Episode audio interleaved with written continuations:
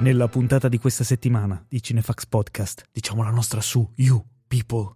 Eddie Murphy, Julia Louis Dreyfus e Jonah Hill nella nuova commedia di Netflix. Speak No Evil, thriller horror danese con un tocco alla Lars von Trier e tanta tensione. Un matrimonio esplosivo, action rom-com che probabilmente è stata picciata come Die Hard in un matrimonio.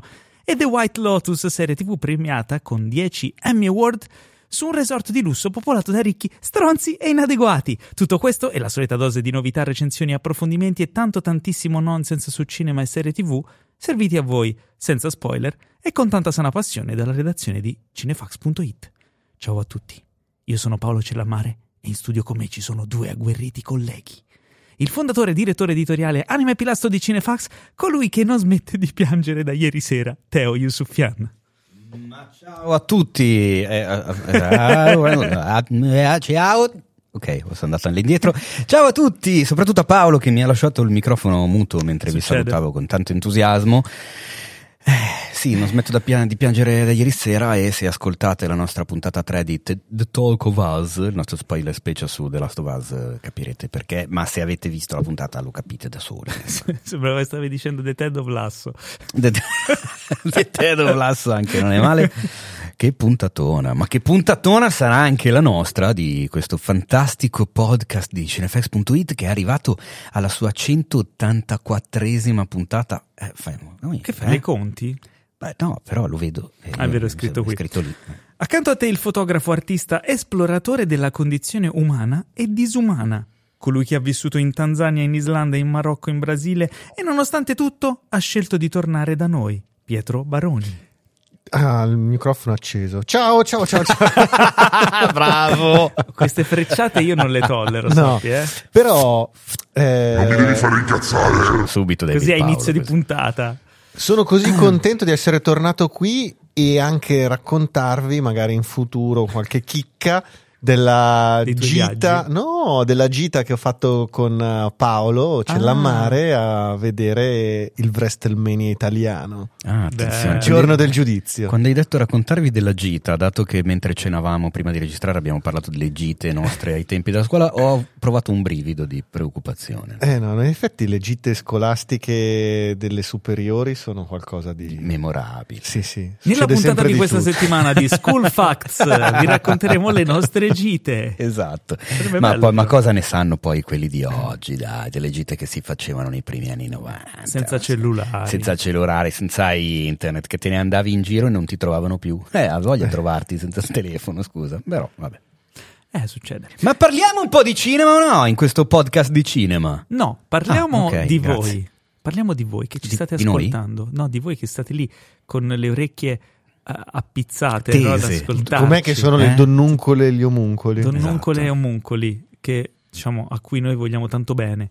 Sappiate che potete dare del bene anche effettivo a noi, al No, più progetto che- Cinefax. Più che altro a voi stessi, perché se vi... Anche a voi stessi. Se, se- se- se- se tenete al progetto Cinefx, È fate vero. del, pro- del e bene del bene boomerang e del bene boomerang e come potete farlo andando sul sito gliamicidicinefax.it Del, del Benerang. del bene Eh, fantastico fega, wow, come faccio i copi io proprio. Grazie alla fantastica, affidabilissima piattaforma Patreon eh, potrete donare anche delle piccole somme mensili, l'equivalente di offrirci un caffè, per sostenere il progetto.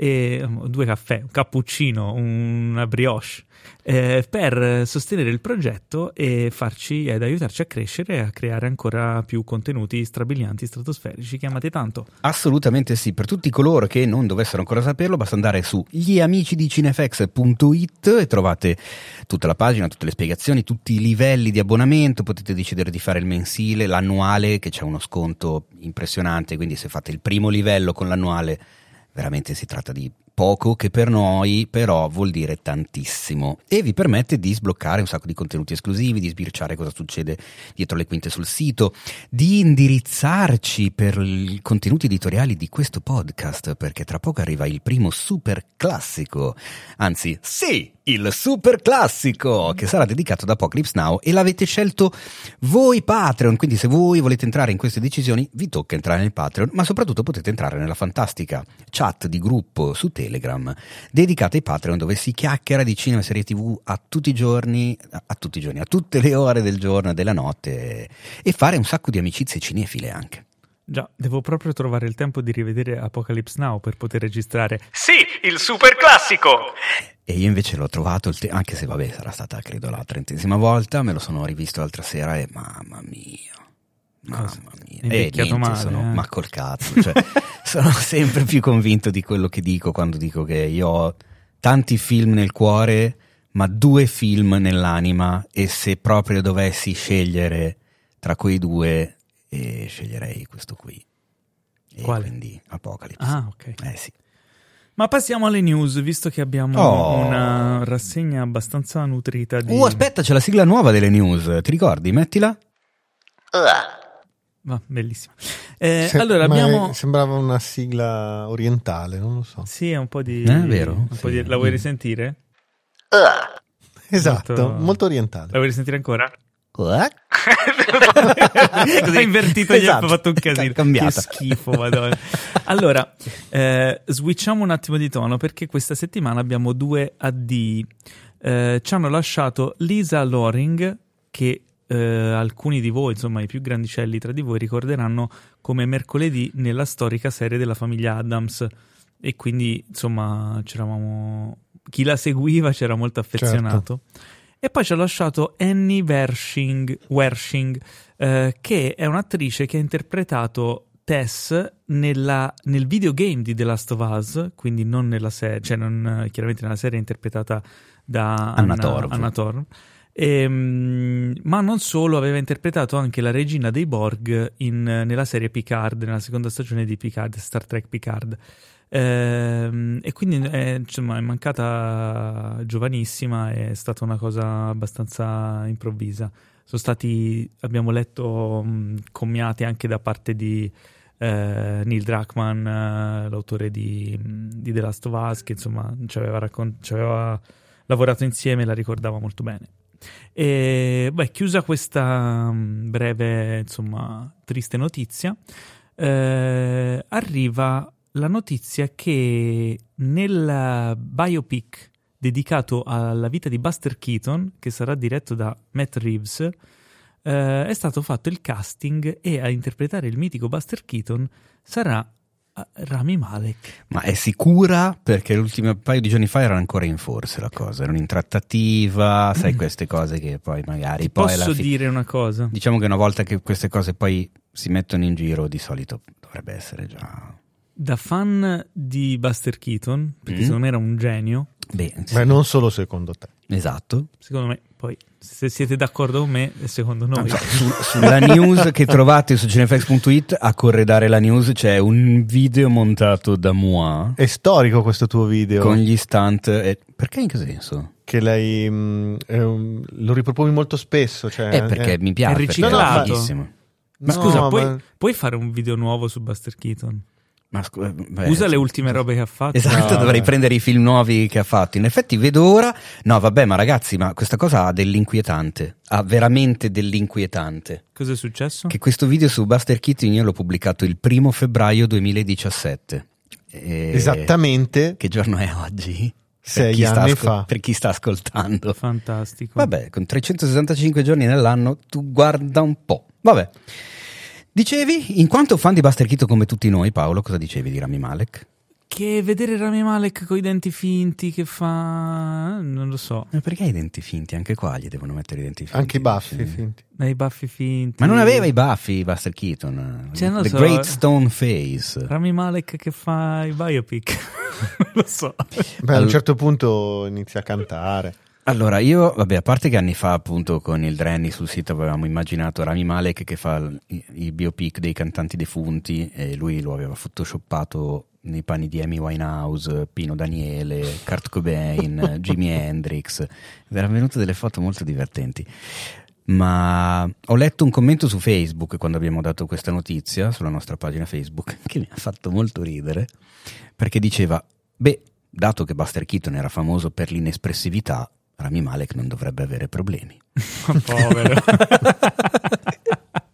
Mi aveva fatto molto ridere. A me eh, Malek piace, vabbè, ci sono affezionato perché comunque l'ho conosciuto con Mr. Robot, No, è un bravo attore. che è una serie carità. secondo me eccezionale, lui lì è perfetto. La mia era una, una provocazione, una battuta. Chiaramente mm, cioè, il risultato di Bohemian Rhapsody non dipende da lui. Comunque ci ha vinto un Oscar.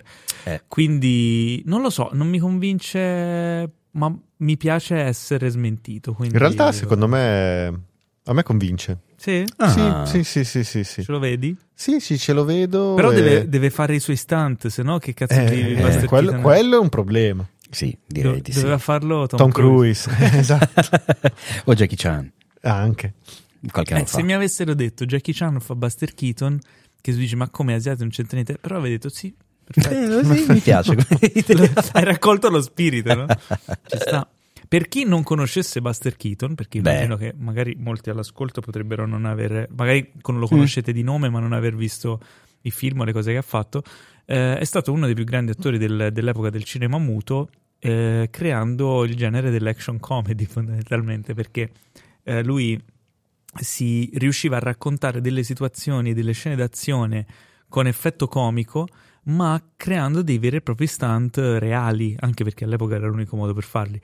Eh, ed è stato uno dei più grandi stuntman della storia del cinema. Eh, Caratteristica incredibile sua che lo rese comunque famoso, che lo fece distinguere dagli altri di quel periodo, era che riusciva a mantenere una faccia sempre assolutamente impassibile, immobile, qualunque cosa gli capitasse intorno. Anche se, mm, nel momento in cui cadeva dal secondo piano, passava attraverso le finestre di una facciata del palazzo che si infrange per terra, rimaneva appeso alla sbarra di un parcheggio, eh, passava da un davanzale all'altro. Lui aveva sempre quelle facce, era, era eh, soprannominato The Great Stone Face, cioè grande faccia di pietra. Ed era insomma una caratteristica che lo ha accompagnato soprattutto durante tutta la prima fase della sua carriera, ma è uno dei nomi fondamentali e importanti per la storia Sì, del cinema. poi cioè. le- i suoi stunt sono stracitati in un sacco di film continuamente. ha inventato quindi- un sacco di cose. Poi aveva questo, questo sorta di stile in cui quello che vedeva la, la telecamera, quello che vedeva la cinepresa era quello che esisteva nella scena. Nel momento in cui o, o si cambiava il punto di vista o si spostava qualcosa e si svelava qualcosa che non si vedeva, la cosa nuova diventava reale. Eh cioè- sì. E quindi ah, con giochi anche di prospettive, ora è difficile spiegarlo a parole, però se andate su, anche su YouTube e vi cercate un po' di clip capirete questi giochi che faceva. Che Banalmente andate sul sito su questa news e trovate il mio Esatto. video fantastico che ormai ha sei anni. E, e io poi gli voglio particolarmente bene perché, insomma, eh, grazie a lui, uno dei suoi film più famosi si intitola proprio Il Cameraman e quindi Sì. quando qualcuno prende in considerazione la mia professione io sono sempre molto contento, vi consiglio di recuperarlo, il film, tra l'altro eh, stiamo parlando di film su cui ormai è scaduto il diritto d'autore, quindi si trovano probabilmente integrali gratuitamente anche su YouTube. E andatevi a vedere il cameraman perché c'è una scimmietta che vi farà impazzire. Al di là del film che comunque... Sì, perché co- comunque essendo dei film totalmente dinamici e, e cinetici e giocati proprio sul movimento del corpo e di quello che succede, secondo me sono invecchiati benissimo, non, eh, non soffrono de- del- dei limiti narrativi che aveva il cinema muto. Eh sì. Bene, andando avanti invece eh, parliamo di, di una persona che non era stone face, anzi tutt'altro molto espressivo, Michael Jackson, eh, che, mh, diciamo, di cui è stato annunciato l'interprete del suo biopic, quindi rimaniamo nel tema dei film biografici. Eh sì. Ed è sempre Rami Malek. No. Eh, Rami Malek No. era in lista, Ah, era, era ok. in testa, però poi ha deciso di fare Buster Keaton e quindi a fare Michael Jackson Jackie Chan. sarà, sarà Jackson, Sarà Jafar Jackson. Jafar Jackson. figlio di Jermaine, il fratello di Ma- uno dei, uno dei fratelli di Michael. Quindi Insomma, sangue nipote. Jackson. Eh sì, il nipote di Michael Jackson. Ma l'ha conosciuto lo zio? Cioè, sì, sì, beh, perché comunque qualche età adesso. Oddio, ha 26 anni. Ah, beh, allora sicuramente sì. Ehm, Eh, insomma, sono notizia passati un po' di anni da quando Eh no, purtroppo è morto infatti, il Michele. Sono eh. passati dieci anni, mi sa. E di più, è morto nel Un- 2009. Ah, no, è vero, è vero. Eh. Quindi, eh, Era, era piccino, ma immagino sì l'abbia conosciuto. insomma. E che, che cosa ne pensi di questa news? Allora, da, strano, no? da fan stratosferico di Michele eh, sono molto curioso di vedere che cosa fanno, perché la- ne avevamo già parlato credo quando uscì la news che parlava appunto della, produ- della messa in produzione del film biografico. Eh, tra l'altro, film biografico accettato dalla famiglia Jackson e vedi tu, ci hanno pure piazzato Ma lui è, è un attore già? Mm, non che io sappia.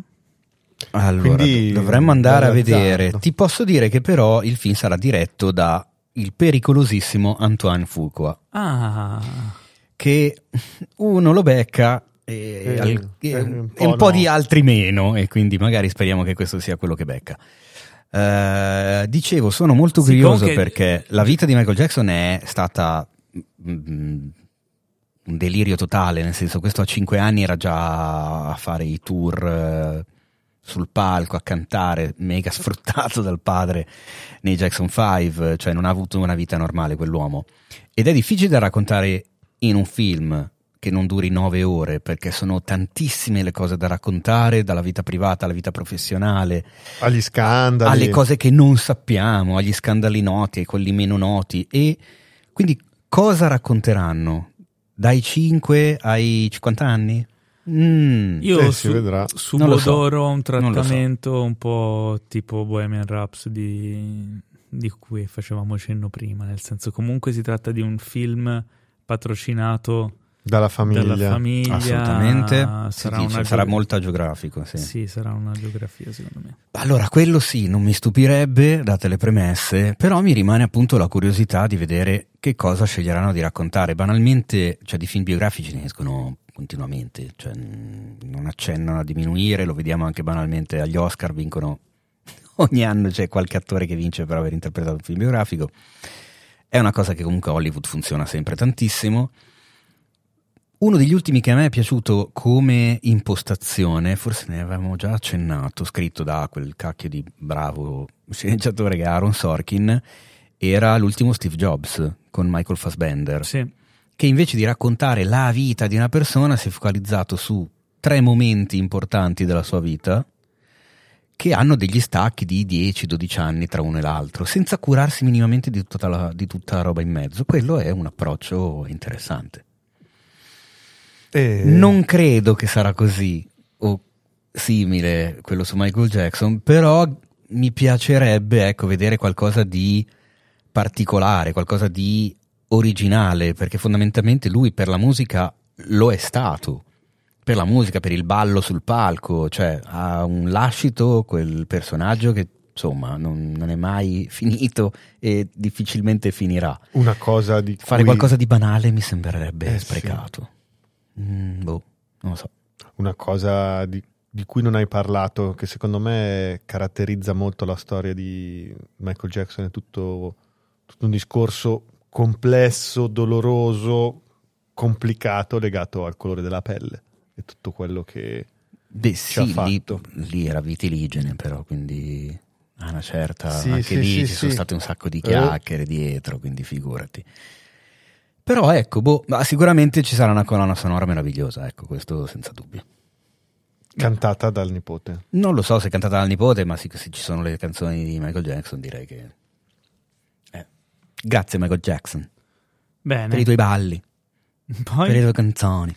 No, niente, era una citazione. Chi, di- chi si ricorda mi ha capito. Grazie, Michael Jackson. Breaking news, breaking news.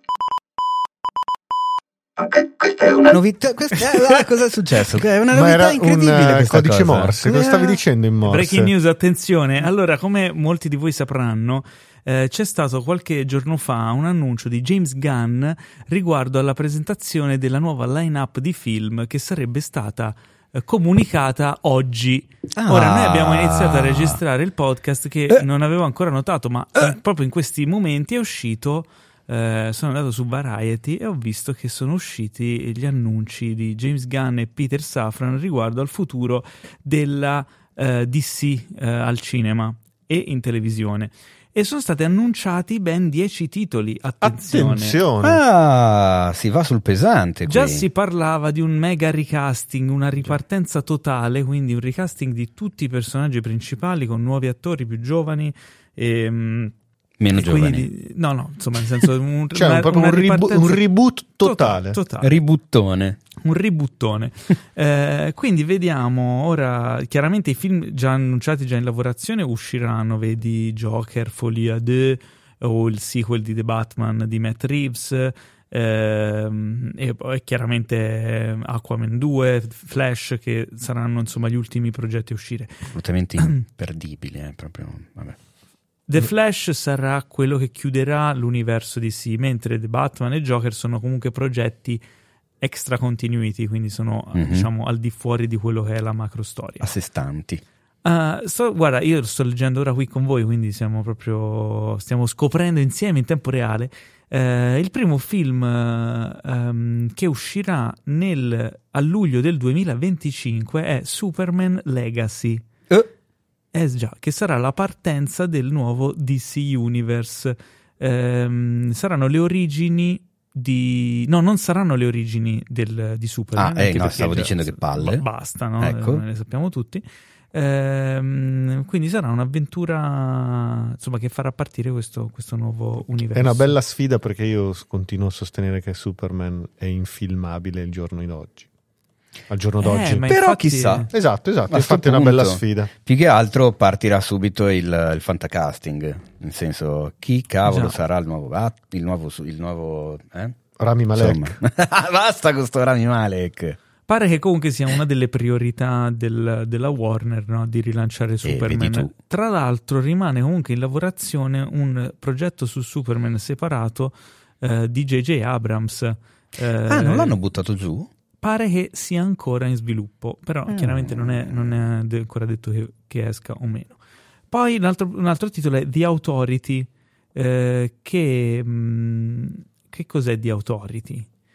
Eh, il progetto dovrebbe essere, eh, penso, il lancio di progetti di, di personaggi nuovi eh, che sono eh, personaggi che furono lanciati all'epoca eh, da, mm, da Jim Lee eh, come entità separate rispetto alla, alla DC Comics, come Wildstorm. ehm, quindi penso che siano personaggi, diciamo, mai visti al cinema, personaggi nuovi. Mm. Eh, È una storia di eh, eroi e super cattivi. eh, ah, ok. Eh, sto, sto- guarda, sto cercando di capire insieme a voi in questo momento. Eh, non, eh, beh, non- non ho capito bene di che a cosa si riferisce, però penso che ne sapremo meglio più avanti. Insomma, Eh, poi ci sarà The Brave and the Bold, eh, che in- eh, introduce una versione mh, diversa di- di- de- della famiglia di Batman, cioè quindi Batman, Batgirl, Robin, eh, eccetera. Quindi un film, un progetto corale. Non ho capito ancora bene se è un film o si parla di, di serie. Mhm. Supergirl Woman of Tomorrow, eh, che è tratto da, una- da un ciclo di fumetti di recentissimo, tra l'altro, vedo, Sì. 21 2021-2022, proprio subito. Subito. Gu- Gunn ha chiamato questa Supergirl molto molto hardcore. Mm, Mm. Che, interessante. sì, non credo che mm, intenda quello che avete capito voi, birichini che andate Eh, su no. Pornhub con hardcore, ma da un altro punto di vista. E non mi guardare con quello sguardo obliquo, Baroni. Eh, ma. Co- che- cosa? eh, so. ah no, vedi, è un film perché le- la news Sì. è intelligentemente, grazie, film. Variety, mi prostro alla vostra professionalità, era diviso tra cinema e televisione. Quindi. E un altro progetto come film è Swamp Thing. Ma l'hanno appena fatto. L'hanno fatto come serie, ma a quanto pare verrà insomma sviluppato in una maniera diversa. Investigando come le film. origini oscure. Che Swamp Thing, diciamolo, è La cosa della palude. esatto. È un personaggio, è una sorta di mostro. È una si, può, Vabbè, si potrebbe ho preso associare. dal mostro della Laguna Nera. Sì, però è una sorta di, dell'Hulk della DC. Ah, sì? dire sì, perché Ah. un- non, ah, non lo conosco benissimo, quindi non vorrei dire vaccate, però è un dipende, personaggio anomalo. dipende da quello che è nato prima, magari eh, Di solito della nati DC quelli della oppure la cosa eh, della Di solito Marvel. nascono quelli, storicamente almeno io da stupido e ignorante di queste cose, però ho visto che spesso sono nati prima quelli della DC e poi arrivano quelli Marvel praticamente identici e, e hanno più successo questi. Che non, non si capisce perché fa, Eh. fa ridere questa cosa. Eh sì, e perché probabilmente usano come cavie le invenzioni degli altri. Eh, ci sta. Per la TV invece il primo progetto che è stato diciamo fatto partire si chiama Creature Commandos, è una serie animata completamente scritta da James Gunn che racconta di eh, dei What? mostri, Frankenstein, l'uomo lupo, il vampiro e un uh, gorgone che combattono i nazisti nella seconda guerra mondiale. No, sto male. Questo mi sembra molto James Gunn. Molto, sì, e sembra anche figo, quindi da tenere d'occhio. Di animazione, però. Sì, di animazione, che ci Ah, sta. beh. E poi abbiamo uh, Waller, che è la, mm, il personaggio di Amanda Waller che si è visto ne- nella Suicide Squad. Quindi ci sarà una serie dedicata a lei. eh, oltre, credo, cioè, oltre chiaramente alla seconda stagione di Peacemaker. E, mm, Lanterns, che sarà una serie Aia. TV sulle lanterne verdi, credo. Aia. Insomma. Eh, beh, aia, eh, in realtà cioè, Eh no, tutti ci ricordiamo di eh, quello lo con so, Ryan Reynolds. Lo so, purtroppo è così. Eh. Paradise Lost, che dovrebbe essere una storia alla Game of Thrones Mm. ehm, sull'isola delle Amazzoni, quindi dove è nata Wonder Woman. Quindi Ah. intrighi tra le Amazzoni, interessante. Boosted Gold, che eh, è una commedia, eh, quindi una serie sempre per la TV, però comedy. e- Ambientata nel XXV secolo. Mm. Quindi fantascienza e commedia. E Gunn l'ha definita come la sindrome dell'impostore attaccata a un supereroe. Mm, interessante. Carina come cosa. E basta, queste sono le Questi sono prime. i dieci titoli mi sembra che- tutto abbastanza Anomalo. eh, esatto, molto diciamo James Gunn. s- side. Cioè, sai, molto laterale, ecco, Sì. cioè non è che ha preso Tranne Superman. ah, tranne Superman. e beh, la famiglia dei pipistrelli anche, del Bat Family. Beh, sai, lì sono comunque Beh. personaggi minori. Cioè, se No, no, togli anche, Batman... no, ma c'è anche Batman, dice. Sì, Sì, sì, sì. Non è solo sui The Brave and the familiari. Bold. Eh, Una vedremo. versione di Batman alternativa a quella di Ma Robert credo che, credo che il principale sia, cioè penso sia Robin e gli altri, ma Eh senza sì. Batman. Però non lo so. Eh, vedremo. Sicuramente hanno in testa qualcosa di- per differenziarsi da quello che è stato fatto prima e da quello che sta facendo la concorrenza. Quindi, secondo me, è un'ottima mossa. Perché almeno vedremo qualcosa di nuovo, di diverso, di fresco. Sì, proba- probabilmente a loro interessa tirar fuori delle storie originali, interessanti, accattivanti, a prescindere dal nome grosso del protagonista. Esatto. A loro non esatto. interessa.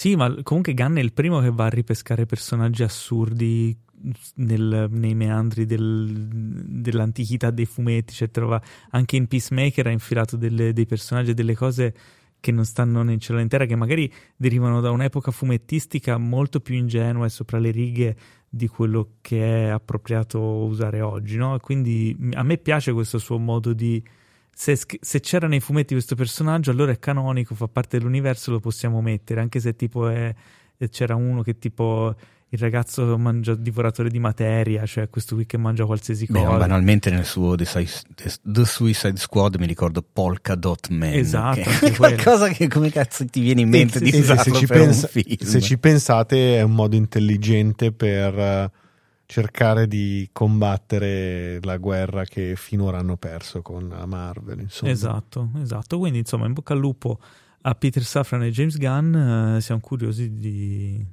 insomma, di attendere questi progetti e di come prenderanno forma. Mi è piaciuta la, la situazione da breaking news. Vero? Eh? Soprattutto la sigla. Dov- dov- dovremmo chiamare più spesso James Gunn e farci dire delle cose all'ultimo momento. Ok, eh, parliamo di Avatar, la parliamo ancora di Avatar, la via dell'acqua, che ha, è arrivato a 2 miliardi 117 milioni al quarto posto della classifica. Eh, io me ne vado. Dove vai? Dove vai? grazie. Dove vai? Non ha ancora finito la sua corsa, è al quarto posto dopo Titanic che è ancora terzo a 2 miliardi e 194 milioni. Eh, Che non- tra l'altro adesso riesce in sala e quindi si fa farà, concorrenza farà l'allungo. Cameron contro Cameron, fantastico. Eh, tra l'altro, ho letto questa. Ora, io tu mi devi dire, Teo, se questa cosa secondo te è vera o non è vera.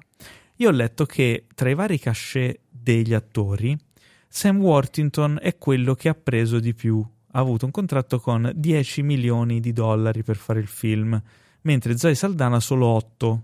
Solo. Insomma, No, però c'è sempre il discorso anche a Hollywood delle non solo in- ma se ne parla da tanto delle donne prendono meno degli uomini. che è un problema. Certo. Ma non solo, a quanto pare Sam Worthington aveva anche il 5% degli incassi, il che farebbe ammontare il suo cachet a un totale di circa 110 milioni. Se l'avrai letta sarà vera, ma 5% mi sembra tantissimo. Anche a me sembra tantissimo.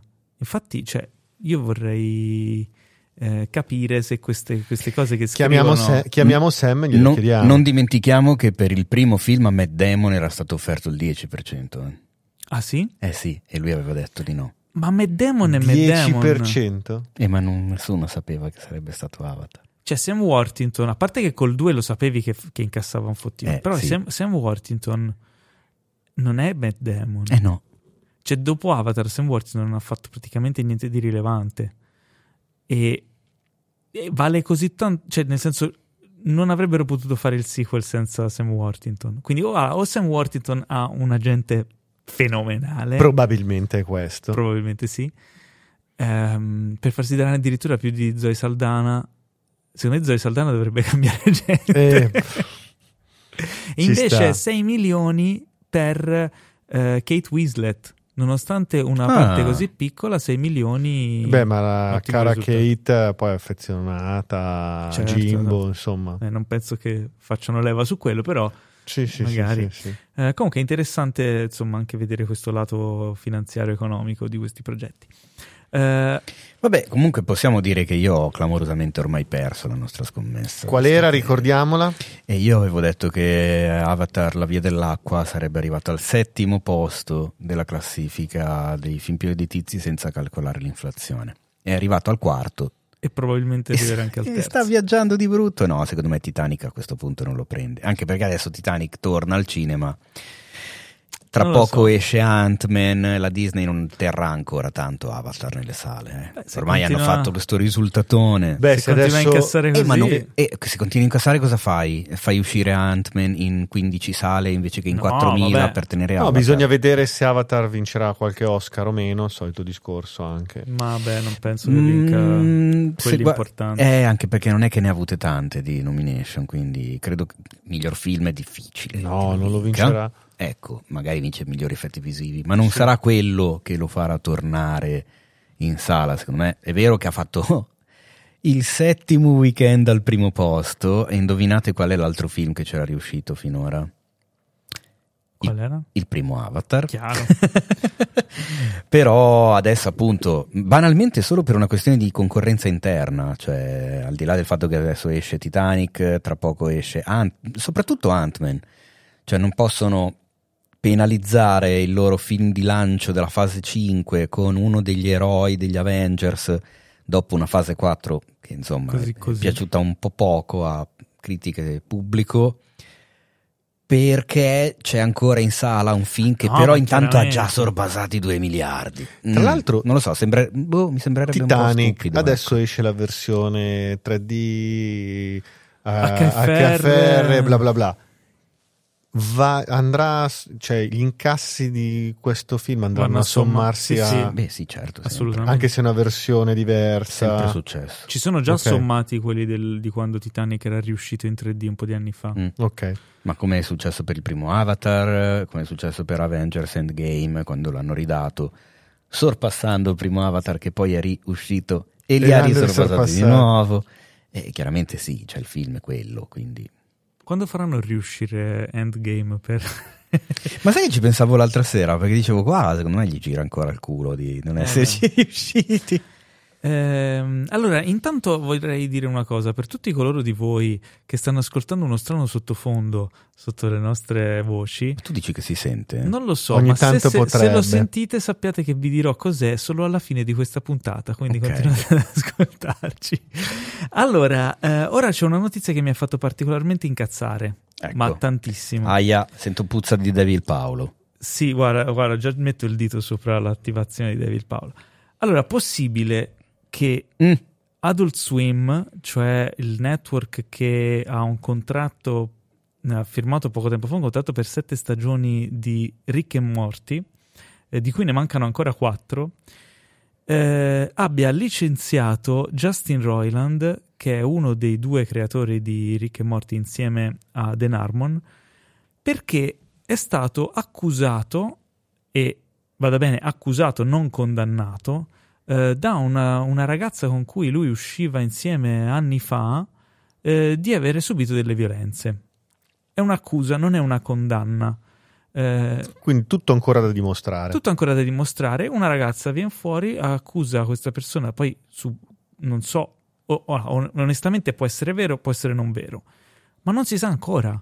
E lui è stato licenziato da, da Adult Swim, quindi allontanato dal team della lavorazione di Rick e Morty, ma non solo, anche di Solar Opposite, che è l'altra serie che fa per, uh, per Prime, e, uh, e, si è dovuto dimettere dalla sua carica in Squanch Games, che è la, la um, casa di produzione di videogame uh, che ha fondato. Questo perché Uh, perché ci sono state queste accuse. Cosa ne pensate voi? A me sembra abbastanza, cioè mi sembra totalmente fuori di testa. Io sono sempre per la presunzione di innocenza. Ma, ma anche poi la, è la cosa americana, cioè l'America si fonda su quello, innocente fino a prova contraria, no? Ma eh, è sempre, come sempre in questi casi, è già successo in altri casi simili, eh, anche se non condivido, capisco dal punto di vista business le scelte che hanno fatto. Lo reinseriranno nel momento in cui ci dovrà essere a questo punto per forza un processo, verrà a tutti gli effetti scagionato e tornerà a lavorare. Ma fino a quel momento l'immagine di Adult Swim, eccetera, eccetera, evidentemente non possono permettersi di tenere uno accusato di... accusato, eh, non colpevole. Io l'avrei potuto capire se fosse stato Disney o Mulino Bianco, che ne so, un brand per famiglie, no? Kellogg's. Allora, non, no, no, ma que- quello secondo me non, quello non, famiglie, non c'entra assolutamente, Paolo. Cioè, io sono d'accordo con te, non c'entra che sia per famiglie o meno. Eh, io sono d'accordo che non debba essere licenziata una persona che viene accusata di qualcosa di cui non si sa ancora niente. Però capisco anche quello che dice Teo Ehm, qua, vabbè, sfocia un po' in altri temi rispetto a quello che è il nostro podcast, però il problema da quel punto di vista lì è serio, perché mh, mm, ci sono delle situazioni che possono essere anche semi-ricattatorie dal nulla e creare dei problemi a delle persone solo spargendo delle voci, no? Che potrebbero sì, non essere neanche vere. È l'ennesimo, diciamo, esempio di cancel culture che ormai sta veramente mh, mm, avvelenando. Mm, no, la cancel culture, Paolo, in realtà è un'altra cosa. Eh. Questa cosa è stata poi travisata sì, però, eh, guarda per che diventare questo... dell'altro, ma in realtà cancel culture vuol dire tutto. Mm, questo comunque è, un, è, una derivazione di quella. Di di questo modo di pensare. Mm, no, la cancel culture parte dal basso, non è una cosa che parte dall'alto. Cioè è quando determinati, mm, un determinato gruppo di persone o di fan sì. decide di, tra virgolette, boicottare qualunque cosa dovesse fare una celebrità o una star dopo una sua uscita tremenda, infelice e, e disastrosa. Allora lì lo cancelli nel senso che non gli dai più importanza. Non è un'azienda che licenzia qualcuno di accusato di aggressione ma lo, sessuale. secondo me lo fanno in misura preventiva proprio perché si aspettano che ci sia quel per quel quello che ti dico capito? che comprendo dal punto di vista loro. Cioè loro dicono eh ma è legata la cosa. Noi non vogliamo cioè, se, se, non ci fosse in fino a quando non culture... si fa chiarezza noi non vogliamo che la nostra immagine sia associata all'immagine di questa persona. Nel momento in cui dovesse diventare fuori, che, dovesse saltare fuori che è innocente, lo reintegreranno e lui continuerà a lavorare. Staremo a vedere, comunque questo è il, quello che è successo. Poi sicuramente Poi, insomma, mancherà anche a me, da fan di Rick and Morty, insomma, soprattutto anche il fatto che sia lui che dà la voce a Rick Sanchez. E a Morty. e a Morty e a un sacco di altri. Eh, quindi hanno, a... Adult Swim ha annunciato che la serie andrà avanti lo stesso, non ho idea di come, eh, mm. Per carità, cioè, il team mm, va avanti sul lavoro, c'è un team abbastanza grande che se ne occupa, non è solo chiaramente Justin Roiland, anche se è la voce dei personaggi. Eh. Quindi non lo so, non so cosa succederà. Uh, l'amatissima serie Ricche e Morti e, le altre serie in cui è coinvolto. Mi viene Eh, da dire, don't believe the hype, Morty. Eh, boh, The only domestic violence I know is me watching Bridgerton, Morty. Perché l'hai fatto indiano? non lo so, perché mi è venuto a un certo punto, non ho, non ho tenuto il roco vabbè, vabbè. di Rick. Eh, altra news riguardo biopic che avrei dovuto mettere più in alto nella scaletta eh, riguarda Madonna, il film che avrebbe dovuto dirigere su- sulla sua stessa storia. A quanto pare il progetto è stato cancellato perché Madonna deve Ah, andare proprio in tour. cancellato, non... sì, basta. Ma non Posso- rimandato? no, Ma cancellato. che cazzo di? Ma veramente? Sì, Ma cancellato. che No, ma sai perché? Perché, non ne potevano più. No, perché lei aveva chiesto a Rami Malek di fare se stessa e poi... Sono già impegnato per Buster Keaton, quindi niente. Ma dai, ma scusa. Ma povera Giulia. È cancellato. Tra l'altro io mi ero messo lì e avrei voluto prendere i biglietti per andare a vedere l'unica data Ma a sai che Milano di- anch'io ci ho provato? Ma costavano troppo. No, io ci ho provato e non eh, si bloccava. No, io ero riuscito, io pot- avrei potuto prendere un momento giusto, ma il, il parterre in piedi mi sembra 300 euro. Ho detto no, non ne vale la pena. Comunque, per onor di precisione, ho fatto un po' di ricerchine Vai. rapido. e confermo i 10 milioni di dollari di, di paycheck per Sam Worthington per Avatar La Via dell'Acqua con un bonus del 5% sugli incassi. Bravo, bravo, Bravo, bravo, bravo la gente. Bravo la gente di Sam. Sto Sì. cazzo. Porca troia, 110 milioni per fare un film. Che poi sarà stato anche uno sbattimento sott'acqua, un sacco di mesi. 110 milioni. Però, Però lui, però non lui non cono- ha fatto le scene senza respirare. Però eh. non conosciamo, eh, come si dice, i termini dell'accordo. Magari ha ottenuto il 5% degli incassi di Avatar 2 e c'è scritto che per questo accordo il 3, il 4 e il 5 prenderà una merendina e due ringhe. Dubito. che ne sappiamo noi? No, oppure da devolvere tutto in beneficenza.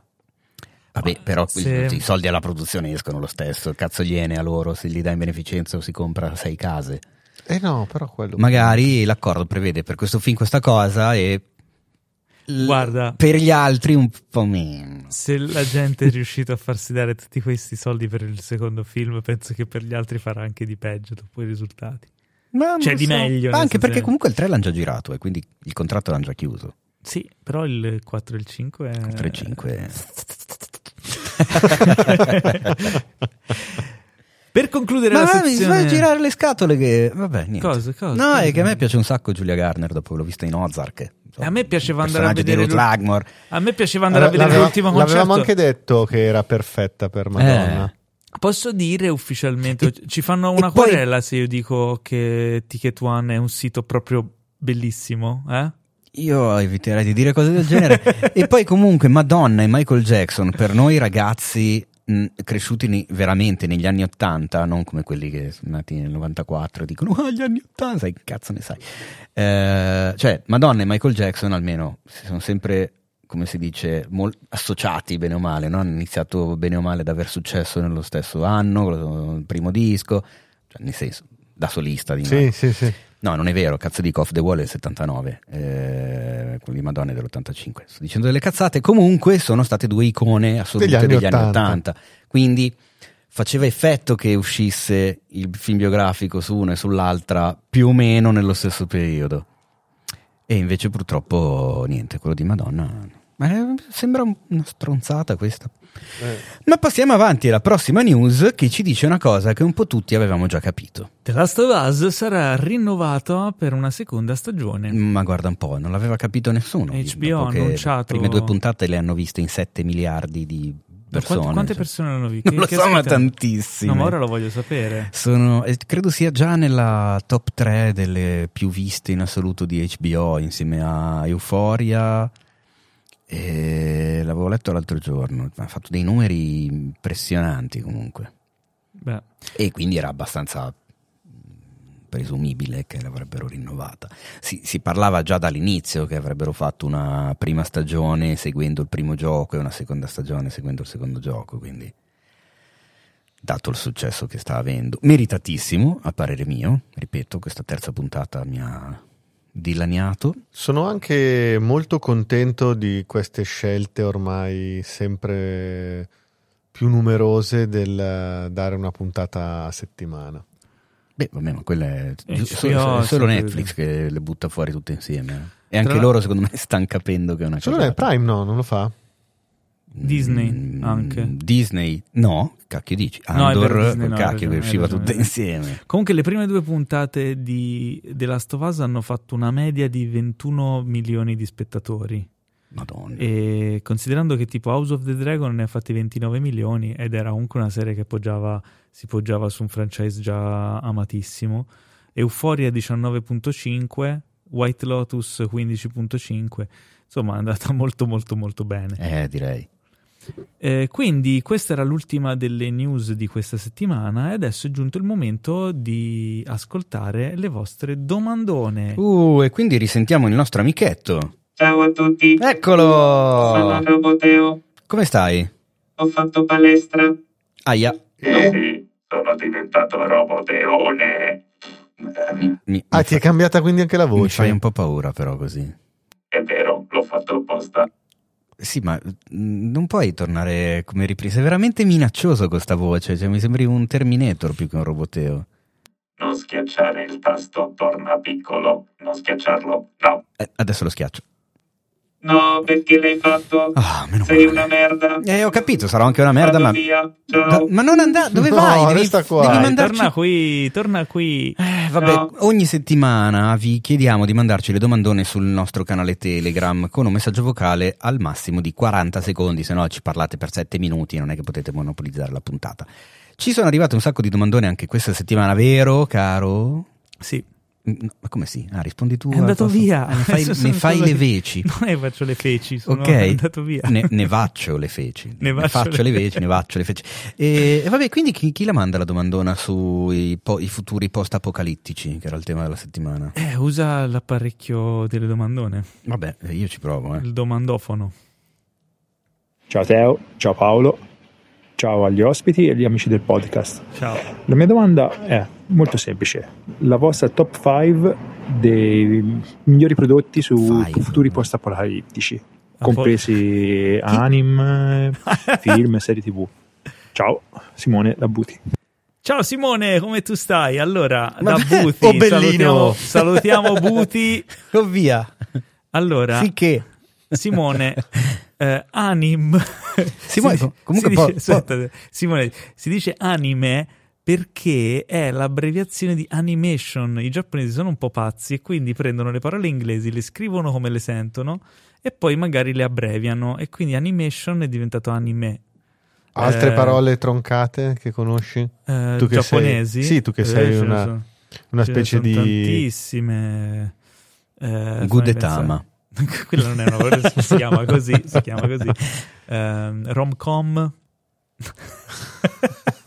Ma cosa stai dicendo? Ma non è vero. Dai, Roboteo, intervieni Che tu. stupido. È andato via, guarda, laggiù che... Comunque Simone da... Sta cercando di tornare grosso. Buti! Eh, mi viene in mente Vulvia di Corrado Guzza. La top Buti! 5 dei, dei film post-apocalittici. Allora, No, facciamo... attenzione, di qualunque cosa. Lui ha detto anim, serie Sì, tv. però apoca- post-apocalittici. Sì, però non solo film. Quindi Allora. uno può dire Akira, Che è un anime. esatto. Che però non è, Anime. non è post Ma è, anche, ma è anche un Non film è di post, animazione. però non è eh. post-apocalittico. Akira non perché è- la, la non è- città è... sì, non è effetti. post-apo- No, Eh, infatti. Kenshiro è Kenshiro, post-apocalittico. E beh, però Kenshiro è derivativo di Mad Max. E Sì, infatti certo. perde dei punti per quello, secondo me, anche se è un capolavoro. E quindi, quindi- Mad Max. E quindi sì. Mad Max. Mad Max tutto. Tutta la saga. Mad Max. Mad Max in generale. Quindi Poi- Ma- Mad Max c'è. Io poi direi che è molto, paradossalmente molto attuale perché parla di crisi climatica, eccetera. In originale Soylent Green, in... eh, no? Aia, cosa, Cosa? hai tirato fuori? A te Dici di no? Sì, sì, cioè, Da- beh, non- è uno dei film con un mega plot twist che secondo Eh, me esatto, in eh. tanti conoscono poco. Io non Eh, l'ho visto. E in italiano, Italiano il titolo. 2022 I, I sopravvissuti, esatto. Mm. Tra l'altro, eh, l'anno The- scorso era The. Road. The Road, assolutamente sì, uno dei miei film eh, preferiti dal punto di vista di quelli apocalittici. Mol- molto, mh, Molto bello. molto bello, molto oscuro, molto pessimista, parliamoci Sì. chiaro. Beh, però e- un film post-apocalittico No, essere- però è molto fedele al libro di Coral McCartney che consiglio di leggere, che è bellissimo. Eh, possiamo considerare post-apocalittico Children of Men? Stavo chiedendomi la stessa cosa, perché io l'avrei inserito... Beh, secondo me sì, perché comunque la società è andata al devasto, cioè un... eh, comunque, magari non è estremo. Ah, nella- dovremmo prima stabilire che cosa intendiamo come apocalisse. Matrix è post-apocalittico, però non è inteso, secondo me, un film che possa essere inteso come post-apocalittico, Matrix, anche se lo eh, è. Va inserito. Più che altro, appunto, bisognerebbe intendersi mh, su cosa intendiamo come apocalisse per poi parlare dei film ambientati dopo un'apocalisse. Assolutamente. Eh, perché i figli degli uomini... mm, Forse no, dici? Eh, non lo so, cioè, nel senso, la, la razza umana, eh, gli uomini che si riscoprono sterili e non riescono più a riprodursi, è un'apocalisse? Cioè, per me, dal Forse mio punto no. di vista, è una gioia incredibile. Quindi non so quanto possa essere considerata tale. E se ci pensi no. anche... No, perché stavo pensando a un film che poi diventa apoca- post-apocalittico solo con il plot twist finale, quindi niente. Quindi abbiamo per ora Perché Mad qua non Max, si fa spoiler. quindi- Abbiamo Mad Max, abbiamo The Road, Matrix ce lo dobbiamo mettere. Perché, E però- sì. Anche... Eh, comunque le città sono distrutte. Eh. Eh sì, però stai facendo spoiler. Eh, ma chi è? Cioè, Matrix... Vedi, vedi, vedi, vedi, vedi, mi avete... ragione, L'altra ragione. volta mi Eh, avevate eh, eh, cazziato su sta cosa hai qua. ragione, hai ragione. Posso, posso cambiare me- me- me- media? Medium? Certo. Certo. E allora io butto un Io sono leggenda, ma il libro di Richard Matheson. Non il film degli anni 60, 70. Come la, la nube purpurea. E neanche quello con Will Smith. Mm, ok, te lo accetto. Ah, ecco. E il libro allora- consigliatissimo, ma un Eh. po' tutti quelli di Matheson, se vi piace la fantascienza, eh, insomma, eh, cercate qualcosa di figo originale. Mm, E cosa ci rimane eh, che, che non abbiamo preso in considerazione? Gli anim. Gli anime. Quindi, eh, dai, però, Okuto no Ken, anche se è derivativo, secondo me è proprio un'iconografia. Eh, cioè, ma- fondere Mad Max con Bruce Lee e, e tu- e creare tutto un universo nuovo. eh, per di- esempio, un film, secondo me, perché di solito i film distopici post-apocalittici sono molto politici, trattano temi importanti eh, su quello che potrebbe succederci in futuro, eccetera, eccetera. Secondo me un, un film di questo tipo importante, forse perché anche in questi anni sono sempre molto attento, anche per i miei studi, al discorso del cambiamento climatico, di una terra che andiamo a devastare in futuro, è Elysium. Non mi è piaciuto. Proprio per niente. Eh, devo ancora rivederlo, l'ho visto, era al cinema quando una delle volte che ero ad Amsterdam e ho scelto di andare al cinema e ecco, non è che me lo ricordo molto bene. Ma no, Me perché me ero lo- me- stanco, me avevo dormito poco. me- me lo però. ricordo questo Eh, racconto. Eh, quindi devo No, ancora ma- rivederlo quel film lì. Secondo No, me è un... Non l'ho apprezzato io. Ma lui, a te non piace Blomkamp? Eh, District 9 mi è piaciuto. District 9 non è post-apocalittico, però.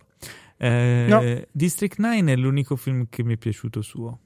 Eh, Ciappi, Elysium- no. Ciappi l'ho trovato un po' stupidello. Dai, ma come? Mm. Ma poi ci sono anche gli Però gli è- uno dei film preferiti di Roboteo. quindi no. freaky and I like you a lot. Eh, però non lo so, non mi è piaciuto molto. Mm.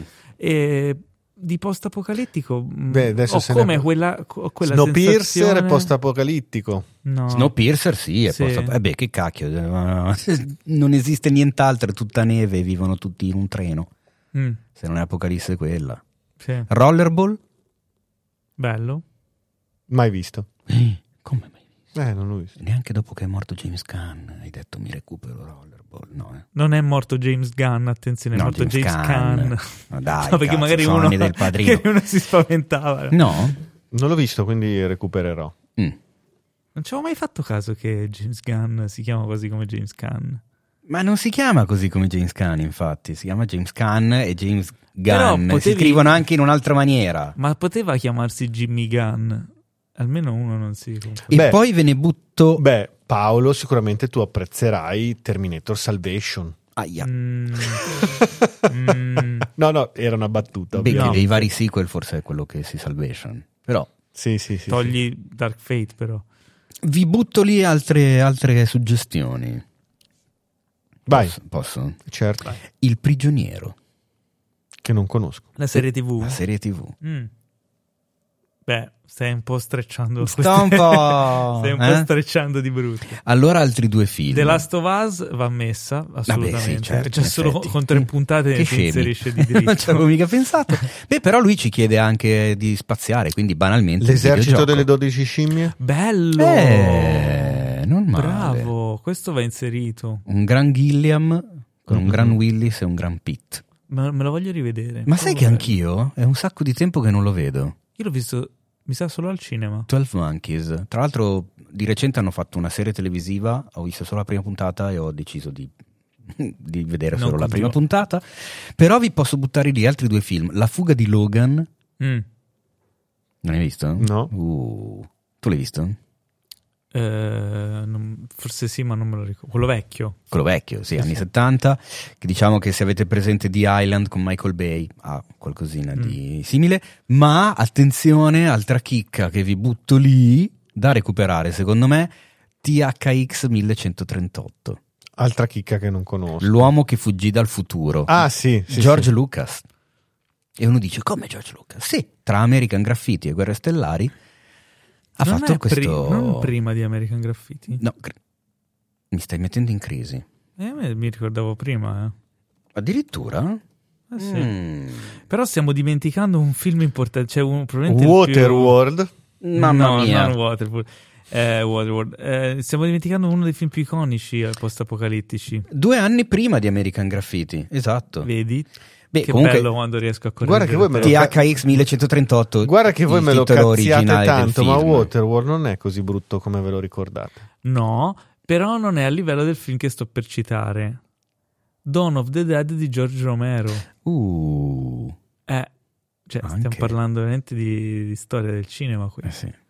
E anche, però la notte dei morti viventi è, ma non è post, ma- mentre. ma in realtà non è un Dawn post- of the Dead è Eh post-apocalittico. sì, è vero. Dawn, Dawn, of the Dead sì. è post, quindi sì, ci sta. ed è un capolavoro. Quindi, vabbè, eh, i cinque quali sono allora? Mad Max, eh, Matrix. Secondo- No, Matrix abbiamo detto che non lo possiamo inserire. Dawn of the Dead, sì. Sì, assolutamente. The Road se lo merita la cinquina. No, Mm. secondo me no, mi piace, ma secondo me non è in top 5. The Last of Us. The Last of Us se la merita. Mm. C'è solo con tre puntate se la merita, il che è, è- è abbastanza emblematico. E poi abbiamo, abbiamo detto. mm, Il pianeta delle scimmie. È quello che volevo dire, ma ah, questo è, è, è post-apocalittico. Spoilerittico. Soylent Green. Soylent- Fai finta di niente. Eh, insomma, andiamo avanti. ne So- Soylent Green. ne abbiamo detti un po'. Ne abbiamo Ok. detti un po'.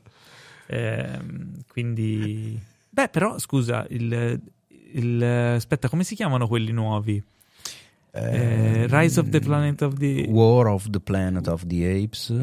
Eh, L'alba del War- pianeta delle scimmie, no, che in italiano c'hanno i titoli Eh, esatto, è un delirio. The- The War- È un delirio. Tutta la trilogia nuova del pianeta delle scimmie è molto bella e secondo me si, si può infilare nella, nella cosa. Aspetta, no, aspetta, adesso, perché adesso voglio ti- tirarli fuori perché veramente è una delle cose che, boh, secondo me è da Eternal Sunshine Award ad honorem. Questa ah, il trilogia. fatto di scambiare i titoli? Sì, perché allora nel 2011 è uscito Rise of the Planet of the Apes, Che in italiano è Eh. diventato l'alba del pianeta delle scimmie. Non si capisce perché Rise sia Alba. diventato l'alba. E vabbè. però Tre anni dopo è uscito Dawn of the Planet of the Apes, quindi l'alba, L'alba del pianeta delle ed è scimmie. uscito come? E te l'hanno messa nel culo e uno dice cazzo abbiamo chiamato quello L'alba prima due, l'alba e l'alba come, due. come cazzo lo che chiamiamo? coglioni che siamo Esatto. stati, avranno detto. Magari l'hanno fatto apposta, vabbè. Bestemmiato fortissimo. Come lo chiamiamo? E l'hanno chiamato Apes Revolution trattino il pianeta delle scimmie. Cioè, Ok. proprio mandando tutto in vacca. Esatto, e nel 2017 è uscito War for the Planet of the Apes, che da noi è diventato The War, trattino il pianeta delle scimmie. Che- porca di quella. No, non ce la potevano fare. Eh, Ma il fatto che allora, avessero chiamato L'alba del pianeta delle scimmie, il primo film, e poi il secondo in originale si è chiamato Sì. L'alba del pianeta Perché l'hanno, l'hanno, vi- l'hanno fatto apposta. L'hanno fatto. Esatto, questa cosa Perché è clamorosa. loro fin lì stavano facendo un buon lavoro perché Rise, l'Alba, se il secondo l'avessero chiamato in un altro modo, loro continuavano magari con un po' di libertà Esatto. Esatto. creativa, ma invece gli americani hanno visto, ma in italiano l'hanno chiamato Bello! l'Alba. Cosa vuol dire? Vuol dire don. Ah, allora chiamiamolo così. sì, Una così bella idea. Eh, E glielo ma loro poi come faranno? Eh, cazzi loro. cazzo, cazzo mene, cazzi loro. Come La prossima volta imparano a essere Frank fedeli. Gramuglia. Bene, quindi chiusa la domandona del nostro amico Simone da Buthi. Ciao Simone, ti si saluta tutti e ti si vuole tanto bene. Ciao Simone, ti si vuole tanto bene. Vedi, è tornato anche Aspetta, ma che poi sì. Ciao Cos'è? a tutti. Ah, chi Cos'è? non questo? voglio domande, Ma chi voglio solo salutare Roboteo. Oddio. Ciao, io sono Dorotea. Oh mio Dio. Cioè, ma eh, cosa, cosa sta succedendo? Roboteo, sapessi che bel software che ho per te conservato? Ma scusa, ma eh, co- cosa sta succedendo? voglio vedere il software. Stai buono, robot. Basta, fermo. Ragazzi, ma cosa sta succedendo? Stiamo perdendo il controllo della questo, cosa. te lo dico, questo qui è. Antonio, questo è Antonio Conso. Ma anche me. secondo me. Antonio Basta, Conso. Antonio Consola, devi smettere di mandarci dei messaggi sconzi. Vabbè, eh, non so cosa Ma- vogliamo fare. Ormai orga- basta, andiamo- siamo organi- allo beh, sfascio. Ma organizziamo il date fra Roboteo e Dorotea? Mm, non gliele dico Il- il Robodate. Lo vedi, è già, tutto, è già tutto, tutto eccitato che va. Guarda, è laggiù che va avanti Sta, indietro. cercando, torna- sta, sta tornando palestrato grosso? Sì, non lo so cosa sta facendo, ma non, non lo guardare, se no poi torna qui. Assomiglia a numero 5 quando è cita quello di cortocircuito. Sì, L'avete sì, visto eh. cortocircuito? Sì, sì. sì. No, ma io stavo metterei- chiedendo a chi ci ascolta. Ah. Lo avete visto cortocircuito? È uno di quei film anni 80 che non sta recuperando nessuno in nessuna È vero, maniera, è neanche vero. come citazione, come idea di remake. Un po' come il nostro amato Pietro, vero? Salto, Salto nel nel buio! buio. che prima o poi riusciremo a convincervi di guardarlo. Abbiamo una dichiarazione. Eh, dov'è? Ecco, no, eh, non Co- c'è. Cosa stai facendo? Cosa c'è? Dov'è? È bello quando È torna- ma sta- ma sta tornando? Gli effetti, ma... Vabbè, volevo Ma fare una gag, funzionano. ma non so perché. Cosa non- volevi fare? Perché non. Ah, forse questo effetto qui va solo su- sul microfono al quale oggi non, non c'è, c'è. nessuno. vabbè, vabbè, succede. Eh, ok, quindi. Siamo solo alla 184esima, Trailer. cioè tu pensi alla Trailer. 300. Oh! Oh, settimana tra l'altro pregna di trailer molto importanti, molto attesi. Eh, siamo pieni di film in arrivo, ragazzi. Tra l'altro, attenzione perché voi che ci state ascoltando, sicuramente ci state ascoltando che febbraio 2023 è già iniziato. Andatevi a vedere su cinefax.it. Ogni mese al cinema i consigli per voi di film da recuperare che escono questo mese perché esce qualunque cosa. Mamma a partire mia. dal 2 febbraio in avanti è un mese, è il mese più corto dell'anno, ma è probabilmente il mese con la concentrazione di film da vedere più. Quindi iniziate. Ogni volta che sento la parola pregna mi viene in mente Randall di Clerks.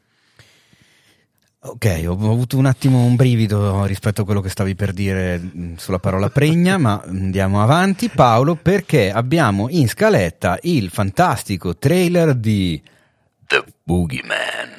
Ma perché mi metti l'effetto, poi me lo togli, poi me No, lo bisogna- metti? Già viene uno schifo così alla fine. cioè. Ho pigiato male il bottone. allora, E quindi il primo trailer della settimana è The Boogeyman. Per l'ennesima volta sto cazzo di Boogie Sì, Man. infatti Uomo ma Nero, È un l'uomo reboot nero. continuo. The Boogie Boogie Man. Che poi scusate, eh, faccio una piccola È il parentesi. Reboogie Faccio una piccola parentesi walk eh, per la gioia di tutti i nostri Oh, fan all'ascolto che, fa- che dicono queste cagate. Ma allora, The Boogeyman in realtà è quello che da noi si chiama Uomo Nero. Sì. Mm. Ma non sarebbe forse il caso di evitare ormai di chiamarlo uomo nero per tutte noi, le implicazioni eh, razziali che ci sono attorno a una cosa del genere? E come lo chiami? Uomo Boogie? Non lo so, inventiamoci un altro nome, il Babau. Chiamiamolo Uomo Boogie. Chiamiamolo Babau, come si chiama anche Babau. Chi lo chiama Babau? Bau Bau. Ma no, ti viene il Babau. Anche il cattivo di Nightmare Before Christmas si chiama Babau. No, si chiama, cioè in originale si chiama Boogeyman, in italiano nell'adattamento l'hanno chiamato Babà, non l'hanno Che- chiamato Uomo Nero, anche perché è un sacco di Utah con gli insetti, non c'entrava molto. Vabbè, comunque... eh, Non lo so, mi è venuta sta cosa... Boh. Dalla Eh? mente di Stephen King, Aia. il nuovo film di Rob Savage. Rob? Savage, che era il regista di Host 2020, l'avete visto Ah. Host? No? E Ma è, ma è il papà di Fred Savage? No, È il Non lo so, non lo conosco, di non Kelly siamo- Savage? non siamo Parenti. parenti, però eh, il film è tratto da una storia, una storia breve di Stephen King. Che è pericolosissimo tirarci fuori qualcosa di buono. Stephen King, ricordiamo che è dagli anni Ottanta che non succede. Ma non è, non è vero, non è vero. Io ho visto qualche film eh, molto carino su, su storie di Stephen King. di Tipo? Tipo? tipo Gerard's Game. Bravo! Il gioco di Gerald No, non era fa-. Beh, dai, non era male. Quello di Netflix. Non è quello di Netflix? Era su Netflix, a me Credo è di sì. piaciuto. Ma no, No. quello di Ne- Ma io l'ho visto al cinema, scusate. Eh, No. bravo, complimenti. Sicuro? Ti faccio un Non è sci- applauso. Io era uscito subito al cinema, su Netflix. È uscito Ma è su così Netflix. recente? Sì. Eh, sì. Che belli questi momenti del podcast dove non sappiamo le cose e ci parliamo tra di noi. Immagino Eh. che chi ci ascolta sia contentissimo in questi attimi. Vabbè, ma non siamo tuttologi, Comunque. non possiamo sapere No, tutto. hai ragione e anzi è una cosa molto bella da parte nostra ammettere di non saperlo ed è anche molto modesto il fatto che io dica che è una cosa molto bella di noi. Esatto. Nel cast io ho riconosciuto Chris Messina. Eh, ah, in, ma io l'ho già visto. ma io l'ho già Eh, visto. Ma sì, ma è il cugino di Tony Palermo. Era in. Era in. È il, il Dov'è frat- che l'ho già il visto? fratello di Jackie Ragusa. Sì, No, ma intanto dai, parliamo, Objects. ma parliamo di quello che in- abbiamo visto. Non abbiamo ancora detto niente di quello che abbiamo visto. Cosa abbiamo visto? Ora, Cosa abbiamo visto? vi Il trailer di The Boogeyman. The Boogeyman.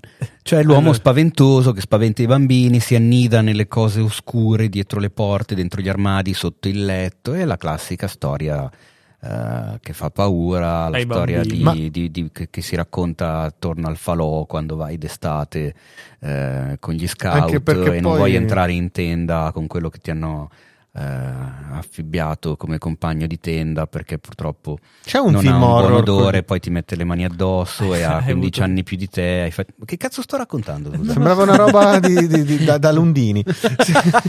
ma ma, mm, hanno fatto tra l'altro un film horror uh, sugli scout, Cubs, piccole prede, orrendo. Ah sì? Eh, sì, sì. Si dice diversamente facoltoso. Ok. Eh? Cosa? Come? Quindi, questo è The Boogeyman. Abbiamo visto il trailer. Eh, Mm. Pensavo che fosse una vaccata entrando, invece il trailer mi ha un po' intrigato. Bah, io Ma sembrava Insomma. un po'. Lo guarderei. mi sembra una collezione di jump scare. A me piacciono. Mm. Io posso dire, posso sdoganare il fatto che i jump scare possono piacere? Perché questa cosa. Io mi. Cioè, Ma non ho mai detto. tutti, sempre questa cosa. Ti jumpscare non non vanno bene, ma se ci sono uno li usa bene, saranno belli, cazzo! Ma nessuno ha mai detto che è impossibile che piacciono. Io Ah, sono ok, uno non di quelli capito. che è stufo dell'horror con i jumpscare perché li ritengo Facili. una soluzione facile, banale, cioè eh, spaventare facendo bu dietro l'angolo con la musica che si ferma e Che poi poi riparte all'improvviso e lo stacco del montaggio. facile, eh. Grazie al cazzo, nel Devi- senso se stai camminando in un corridoio e uno esce da una porta e mi fa "Beh", io mi cago addosso, Eh, però so. non gli vado a stringere la mano dicendo grazie, sei un fantastico film horror. Cioè, no, mi hai fatto spaventare, Scusami. finisce lì. Allora, tu stai guardando un film horror, anzi, voi vi faccio questo test. Voi state guardando un film horror, a un certo punto l'atmosfera diventa molto tensiva, i suoni diventano Beh, sempre più flebili, sempre più lievi, e c'è una situazione di attesa. Eh. Voi cosa vi aspettate? il jump scare. Il jump scare, quindi siete pronti. Se ci fosse un jump scare non vi spaventereste, quindi non è facile Ma fare no, il jump eh, scare. non- non è vero, Bisogna perché- saperlo fare. Ma è una reazione fisiologica, Bisogna Paolo, quella di spaventarsi. fare. Vabbè, quindi Boogeyman Eh, non vi è esatto. piaciuto. Il trailer di Boogeyman no. Tipo, adesso se qualcosa viene da sotto il tavolo che ti prende le gambe. Per la caviglia ti caghi addosso. Esatto. Ma non vai a dirgli ehi, sei un fantastico film horror. No. Eh, dipende da quanto mi spavento. eh. Se mi spavento tanto tanto dico, ehi, sei un fantastico film horror. ok. Ma parliamo di Boogeyman. Ma Eh, basta, quanto dobbiamo parlarne? basta? È il trailer più meno eh, che abbiamo visto di questa. No, non è vero. Se la No, gioca eh, con quello che- che- di cui parleremo tra due trailer. Allora, se amate Stephen King, guardate questo trailer. Ci troverete delle cose da Stephen King, posso dire questo. Secondo me un'altra Mm. cosa interessante invece in passato, il film, non la serie, tirata fuori da Stephen King, The Mist. Bravo, bello. Cacchio, Carino. quello, quello non Con era affatto fi- male. con un finale Oh, lascia stare il finale che- bellissimo. agghiacciante. Sai che cos'è che mi fa pensare che The Boogeyman non sarà un granché e l'ho visto adesso mentre cambiavi pagina? Il fatto che è, B- è PG-13. Ah sì? Eh, quindi quanto puoi Ah, è spaventarti 13, come- è un con un- VM14 meno 1, No, non è un vietato ai minori di 13. accompagnati dai genitori. Eh, quindi è un po' come il classico rating dei film Marvel. Quindi, Comunque insomma. uscirà il 2 giugno. Mhm. eh, Paolo, ma, ma cos'è che c'è lì sotto? riman- no, non ci sono jumpscare. Rimanendo in tema che sei. Ci rimanendo stavo in- credendo. cioè. Rimanendo in tema di mostri, fantasmi, horror, c'è un nuovo titolo di Netflix che si chiama We Have a Ghost. Eh, abbiamo un fantasma, c'è un fantasma. Ehm, di cosa parla È questo un film? horror? Sulla, sulla carta, no? Uno dice c'è un fantasma. È una una- horcom. Hor- horcom. Vi, vi piace come... No. No, ok, niente, non dirò mai più. Ehm, David Arbor David Arbor interpreta Ernest, un fantasma eh, che risiede in questa casa, eh, i cui nuovi inquilini, eh, in cui c'è il padre interpretato da Anthony Mackie, Mm. la- e, e vari insomma i figli, la moglie. Ma vuoi nominare Jennifer Coolidge oppure la lasciamo perdere? E la volevo nominare Eh? quando la introducevo. Oh. C'è anche Jennifer Coolidge. eh, che inter-. Però questa mi stai scombinando la, la narrazione del trailer. Allora, c'è questa casa, c'è questo fantasma. ehm, scoprono questo fantasma e il figlio lo riprende col cellulare e nel cellulare si vede il fantasma, quindi inizia a diventare virale, cioè diventa un fantasma pubblico. E la storia degenera. Allora, non è un horror, è più una com che un horror. Intanto Teo sbatte le birre sui microfoni, che è una cosa bellissima. Eh, si tratta di, birra di una, di una commedia che secondo me è molto carina. Sembra il, il tema è divertente perché cosa succede nell'era dei social media quando un fantasma viene sdoganato? Arriva la stampa, arriva Jennifer Coolidge che interpreta una sorta di presentatrice di un, di un programma televisivo, arriva eh, Tig Notaro che interpreta eh, tipo una Ghostbuster. Insomma, ci sono tutta una serie di situazioni fuori di testa intorno a questo fantasma che diventa amico della famiglia e con cui eh, diciamo nascono vari siparietti divertenti. Potrebbe essere una vaccata immonda, potrebbe essere molto divertente. eh, non lo so e non lo sapremo fino al 24 febbraio, quindi esce abbastanza Sai cosa c'è? È Mi- imminente, Mi è venuta in mente una cosa che è difficilissima da replicare. cosa. È fare un film di questo tipo che sia commedia e horror insieme. Questo non è praticamente horror, è solo commedia. Come Ghostbusters. Cioè, riuscire a unire. Ma era horror pa- Ghostbusters? In alcune parti sì. C'aveva qualche mm, piccolo accenno, ma non, è, Sì. non lo considererei horror. No, però aveva delle parti orrorifiche. Mm. Come se ci pensi ehm, ehm, un lupo mannaro americano a Londra, ha Sì, delle parti beh, quello sì. orrorifiche Mm, Beh, direi, sì. e delle parti comedy. Comedy, sì, sì, sì, sì. D'accordissimo. Perché mi, mi spegni il Perché batti i tasti sulla tastiera e danno fastidio al Ah, ok, pubblico. va bene, allora non lo faccio più. E quindi We Have a Ghost uscirà il 24 febbraio su Netflix. eh, poss- possiamo dire mm, da tenere d'occhio. Voi avete mai visto un fantasma?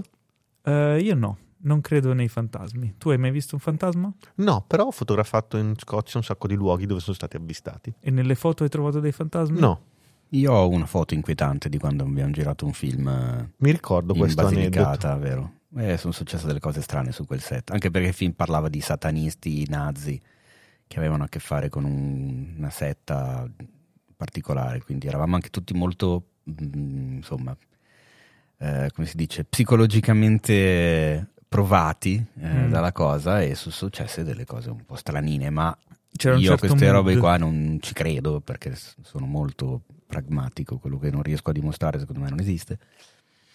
Però insomma quella foto ce l'ho e eh, è, è comunque un po' strano. Dipende, dimostrare come.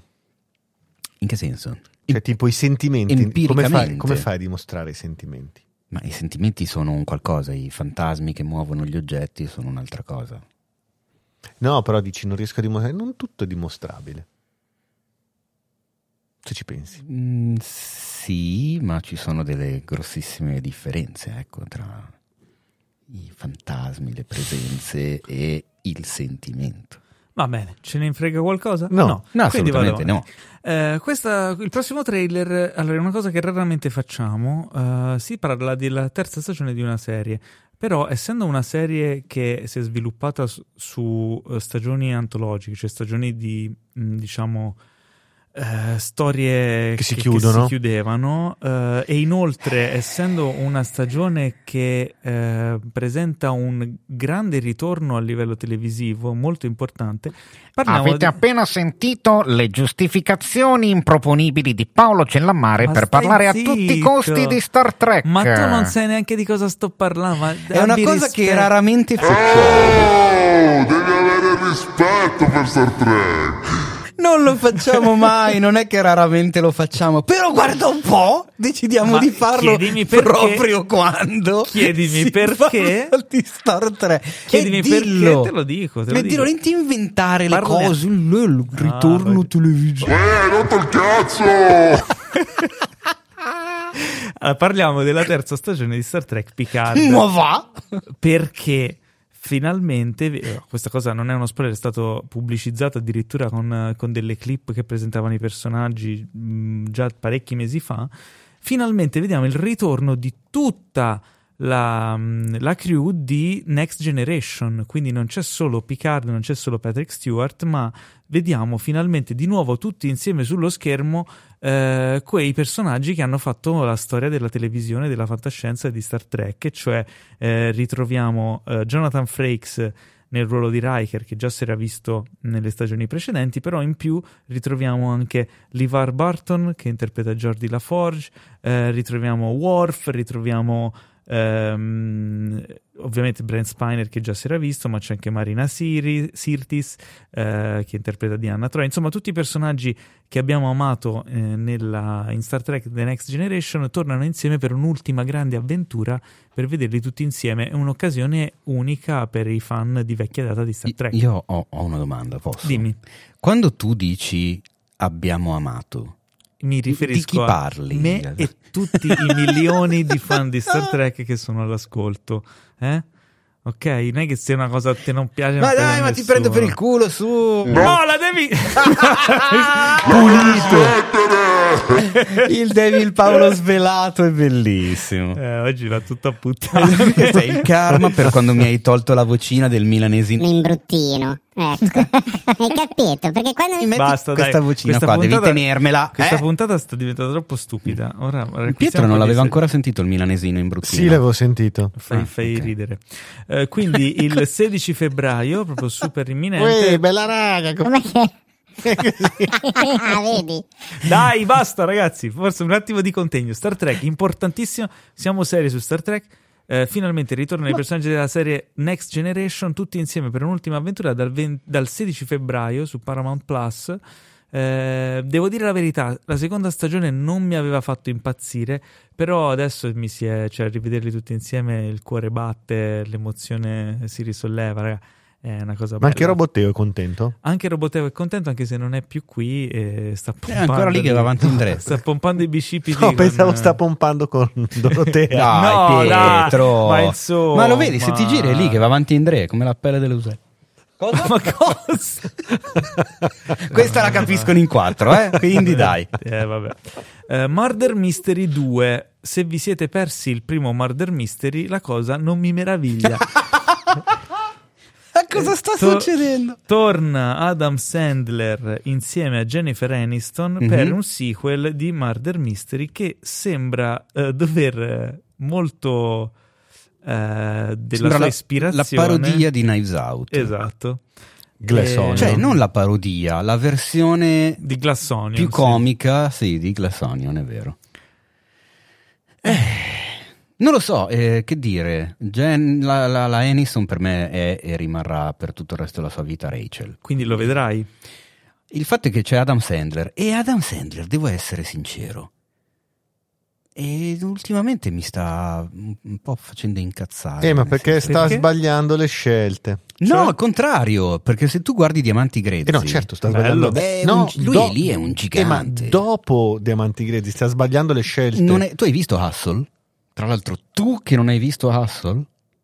Il Quale? film dove lui fa l'allenatore di sì, pallacanestro? sì, l'ho visto, Eh, bellissimo.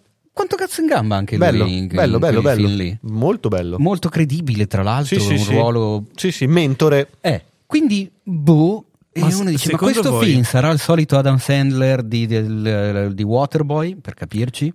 Secondo te, facendo, facendo la media a livello attoriale, cioè di qualità proprio di bravura recitativa, ehm, Adam Sandler è più o meno bravo di Jennifer Aniston? Vabbè, però Jennifer eh, Aniston ha 10 stagioni di Friends dalla sua. eh. Vuoi più bene a mamma o a papà? No, voglio più bene a lei. Ma questo... A Jennifer Aniston. Ma per forza, ma stai scherzando? Vabbè. Personaggio più insopportabile di quei sei. Però comunque è una dei sei di Friends, non posso tradirla. Vabbè. Però vedo che c'è anche Mark Strong, che c'è Mark Melanie Strong- Laurent. Mark Strong nei panni di Benoit Blanc. Ma cosa, cosa stai dicendo? C'è Melanie Laurent, Shoshana. Melanie Au revoir, Shoshana. E poi c'è Jodie Turner Smith, c'è Carlos Ponce, c'è Danny Boone, cioè tu pensa c'è anche Danny Boone, c'è Sadika Bynum, C'è Kuhu Verma. c'è Zurin Villanueva, è pieno di attori che la prima volta che Anche sento. Quo Verma. In realtà. Danny Boone comunque l'ho già sentito, eh, non mi è nuovo quel nome lì. Non mi è assolutamente nuovo. Gli altri realtà, Hélène Cardona. Hélène Cardona. Beh, c'è, eh, c'è boh, anche c'è ok. John Cani, eh? Chi? John Cani che interpretava il, ehm, il- Non è lui, sì. Ma chi è? Il padre di Black Panther.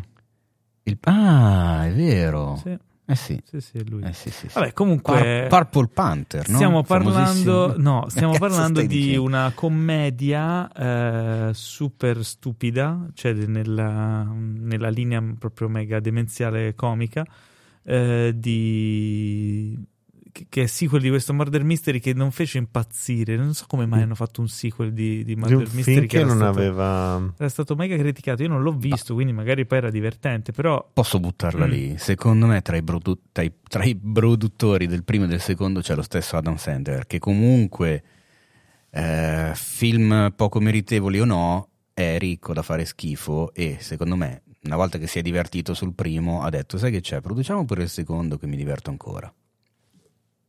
Può essere. Boh, poi magari sbaglio, eh? però Comunque- ci butto lì un 5 euro che è tra i produttori. I personaggi di Adam Sandler e di Jennifer Aniston sono questi due investigatori che vengono invitati a questo matrimonio e mh, il Maharaja che, che non ho capito se ha organizzato il matrimonio o è uno degli invitati viene rapito e loro devono investigare eh, su questa sparizione in una maniera stramba, insomma, girando per il mondo. Quindi, ehm, vabbè, questo è quanto. Il film uscirà il 31 marzo eh, su Netflix e passiamo oltre eh, e passiamo a una produzione che ha molto di italiano. Eh, si chiama That Dirty Black Bag e, mm, e si tratta di una serie western per Paramount Plus.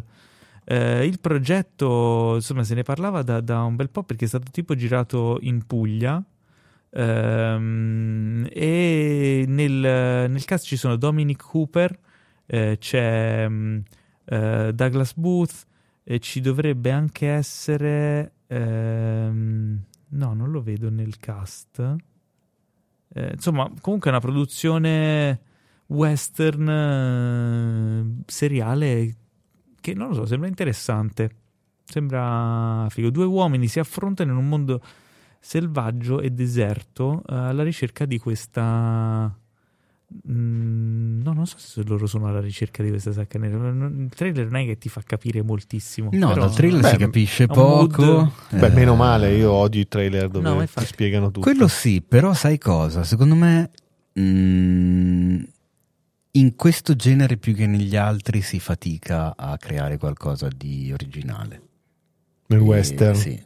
Che è stato fatto veramente di tutto. Eh, esatto. quindi il trailer non è che mi abbia fatto venire tutta sta voglia di vederlo. No, Forse in perché questo ci caso, sono tutti i personaggi. cioè, eh, mi sa tutto di già visto. Quindi forse, anzi, in questo caso avrei preferito vedere quel tantinello in più che magari mi poteva dare la smossa. Comunque sì, c'è anche Travis Fimmel nella serie. Stavo Ah. dicendo, non, non lo vedevo nella lista, però in realtà c'è. E chissà chi lo doppierà in italiano. E lo doppia Maurizio Merluzzo. Ma guarda. Quindi sì, è tornato a doppiare. Perché non, non sempre l'ha doppiato lui. Ah, Eh, in, eh, per esempio, eh, Raised by Wolves eh, non lo doppiava lui. Invece in questo Comunque. caso qui è tornato... Ragazzi, a proposito di western, eh, una serie western molto al femminile di cui si parlato troppo poco in passato, secondo me, su Netflix è Godless. Qual è? È molto bello, sono sette episodi, che si conclude, una storia che si conclude in sette episodi, credo, di qualche anno fa su Netflix ed è un western molto al femminile di cui vi consiglio la visione. E lì, per esempio, c'è una, mm, una storia ambientata nel solito paese, eccetera, ma interessante perché è molto al femminile, perché quasi tutti gli uomini sono morti all'interno della miniera in cui lavoravano per, una- per un incidente. E quindi tutto questo, la- lo sceriffo è donna, ed è una storia molto bella. Mhm. Godless, guardatelo. Comunque Te- riguardo... te vi, vi era sfuggito, non l'avete mai visto? no? No, È no, ne ho sentito parlare notevole. però. Tornando a The Dirty Black Bag, parlavo di Italia perché la serie è stata ideata, scritta e anche in parte diretta da Mauro Aragoni. Eh, inoltre tra gli autori ci sono anche eh, Marcello Izzo, Fabio Paladini e Anna Zega- Zagaglia. Quindi comunque è una serie eh, a livello creativo per lo più made in Italy. Quindi insomma, secondo me è da tenere d'occhio anche per, per questo, che magari eh, tornare ad avere un tocco italiano nel mondo del western può essere sempre una, una cosa... Strano che non l'abbiano girato a Campo Imperatore in Abruzzo, che tutti i western li giravano lì. Diciamo No, che ci sono ci dei sono dei- precedenti eccellenti. Sì, ci sono delle belle ambientazioni eh, che si vedono nel trailer. Certo, assolutamente. Sì, sì. E nasce, cioè l'espansione di, di un cortometraggio del 2015 che era stato fatto appunto da, Mm. da Mauro Aragoni che si chiama appunto Quella sporca sacca nera. Eh, da tenere d'occhio.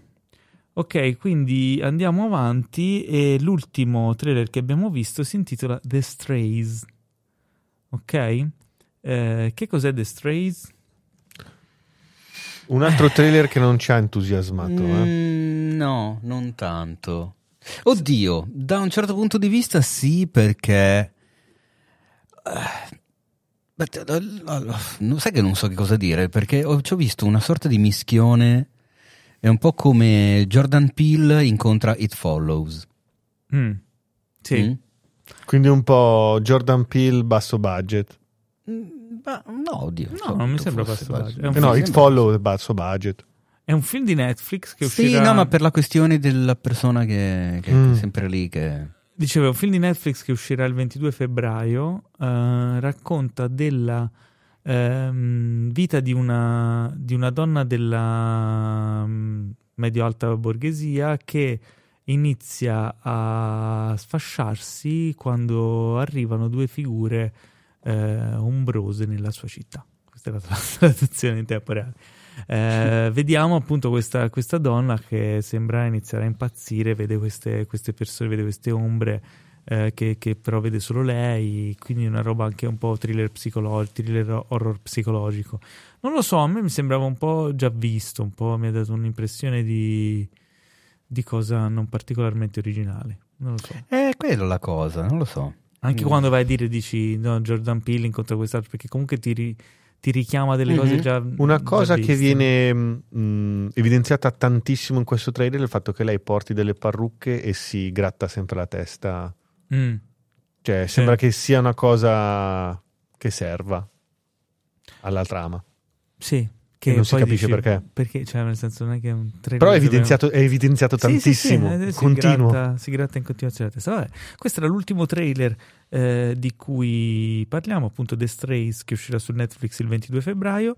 Ehm, è il momento di recensire i titoli che abbiamo annunciato, ma prima, La sigla. no, prima vi voglio dire che cos'era quel suono. che ora non si sente più. Forse No, è finito ora si l'evento. solo i tasti di Teo che continua con questa cosa, questa tortura. Ehm, era allo stadio, perché siamo in prossimità dello stadio, c'era la partita. Stasera quindi- c'erano nerazzurri contro nerazzurri. Cioè, tu pensa Ah. che gioia proprio. Vabbè. Quindi l'Inter che si faceva gli autogol? No, no, Cioè- scherziamo, non siamo contro l'Inter. Io non, almeno no. Cioè, non lo Io- so, Teo io- sì. Io sì, no. però. Io no. no, più che altro non è che sono contro l'Inter, sono a favore di un'altra squadra che non è l'Inter. Eh, ok, parliamo dei trailer e apriamo con You People. Eh, you People No, è un non parlia- film- parliamo delle recensioni. Sì, scusami, sono hot delle Niente, recensioni. Paolo oggi non ce la fa. Attenzione! Ora non è che se sbaglio una cosa non ce la faccio, dai, cioè, ho detto, sono confuso, un lapsus. Sì, poteva anche, in No, effetti vabbè, potevamo eh, eviden- cioè, pot- potevano non evidenziare, andare No, no, hai avanti. fatto bene a correggermi perché tu l'hai fatto con grazia, mica Teo che... E invece era proprio vero, l'altro giorno quando abbiamo registrato il podcast io non ce la facevo e per tutta la recensione di You People ho detto che Giulia Louis Dreyfus era Tina Fey, quando invece no, è Giulia Louis Dreyfus e infatti ho dovuto anche riregistrare l'intro di questa puntata. Quindi sappiate che ogni volta che nominerò Tina Fey e loderò la sua recitazione nel film, in realtà sto lodando Giulia Louis Dreyfus, ma andiamo avanti. You People è un film che è uscito su Netflix di cui avevamo visto anche il trailer un po' di tempo fa, un ritorno di Eddie Murphy insieme a Jonah Hill sullo schermo e mm, c'è anche Tina Fey che è probabilmente la più divertente nel film. Eh, di cosa parla? Ehm, a me quando avevamo visto il trailer mi aveva molto incuriosito, ero super in hype di- per vedere questo film perché amo Eddie Murphy. Eh, è la storia di questo personaggio interpretato da Jonah Hill che ehm, incontra eh, una donna di cui si innamora, una, una ragazza, e, mm, e- e decide di volerla sposare. Solo che per sposarla deve conoscere i suoi genitori. Lui è, eb- è ebreo e lei è afroamericana e quindi lui si trova nel, nel punto di dover appunto presentarsi ai suoi genitori afroamericani, tra l'altro anche musulmani, e, e iniziano tutta una serie di gaff eh, e situazioni imbarazzanti. Ora, eh, messa così, sembra una infinita fucina di, di possibili situazioni divertenti, paradossali, no? Eh, tens- tensive in senso anche eh, comico. Eh, ma il film ha dei seri, no. dei seri problemi. Ah. Ehm, problemi secondo me dovuti non tanto alla scrittura, anche se alcune, scusate, alcune battute funzionano meglio di altre. Era il boogeyman sotto il tavolo. Era il mio piede, man.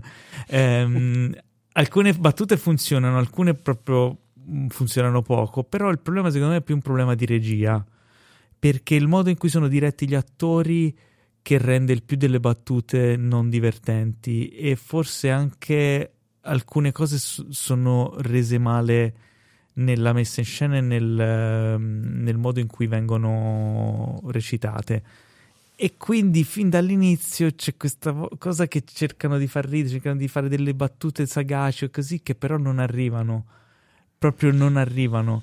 E, e quindi, co- come diciamo spesso, è la cosa più tremenda. sì, è Quando veramente, devi far ridere e non ci riesci.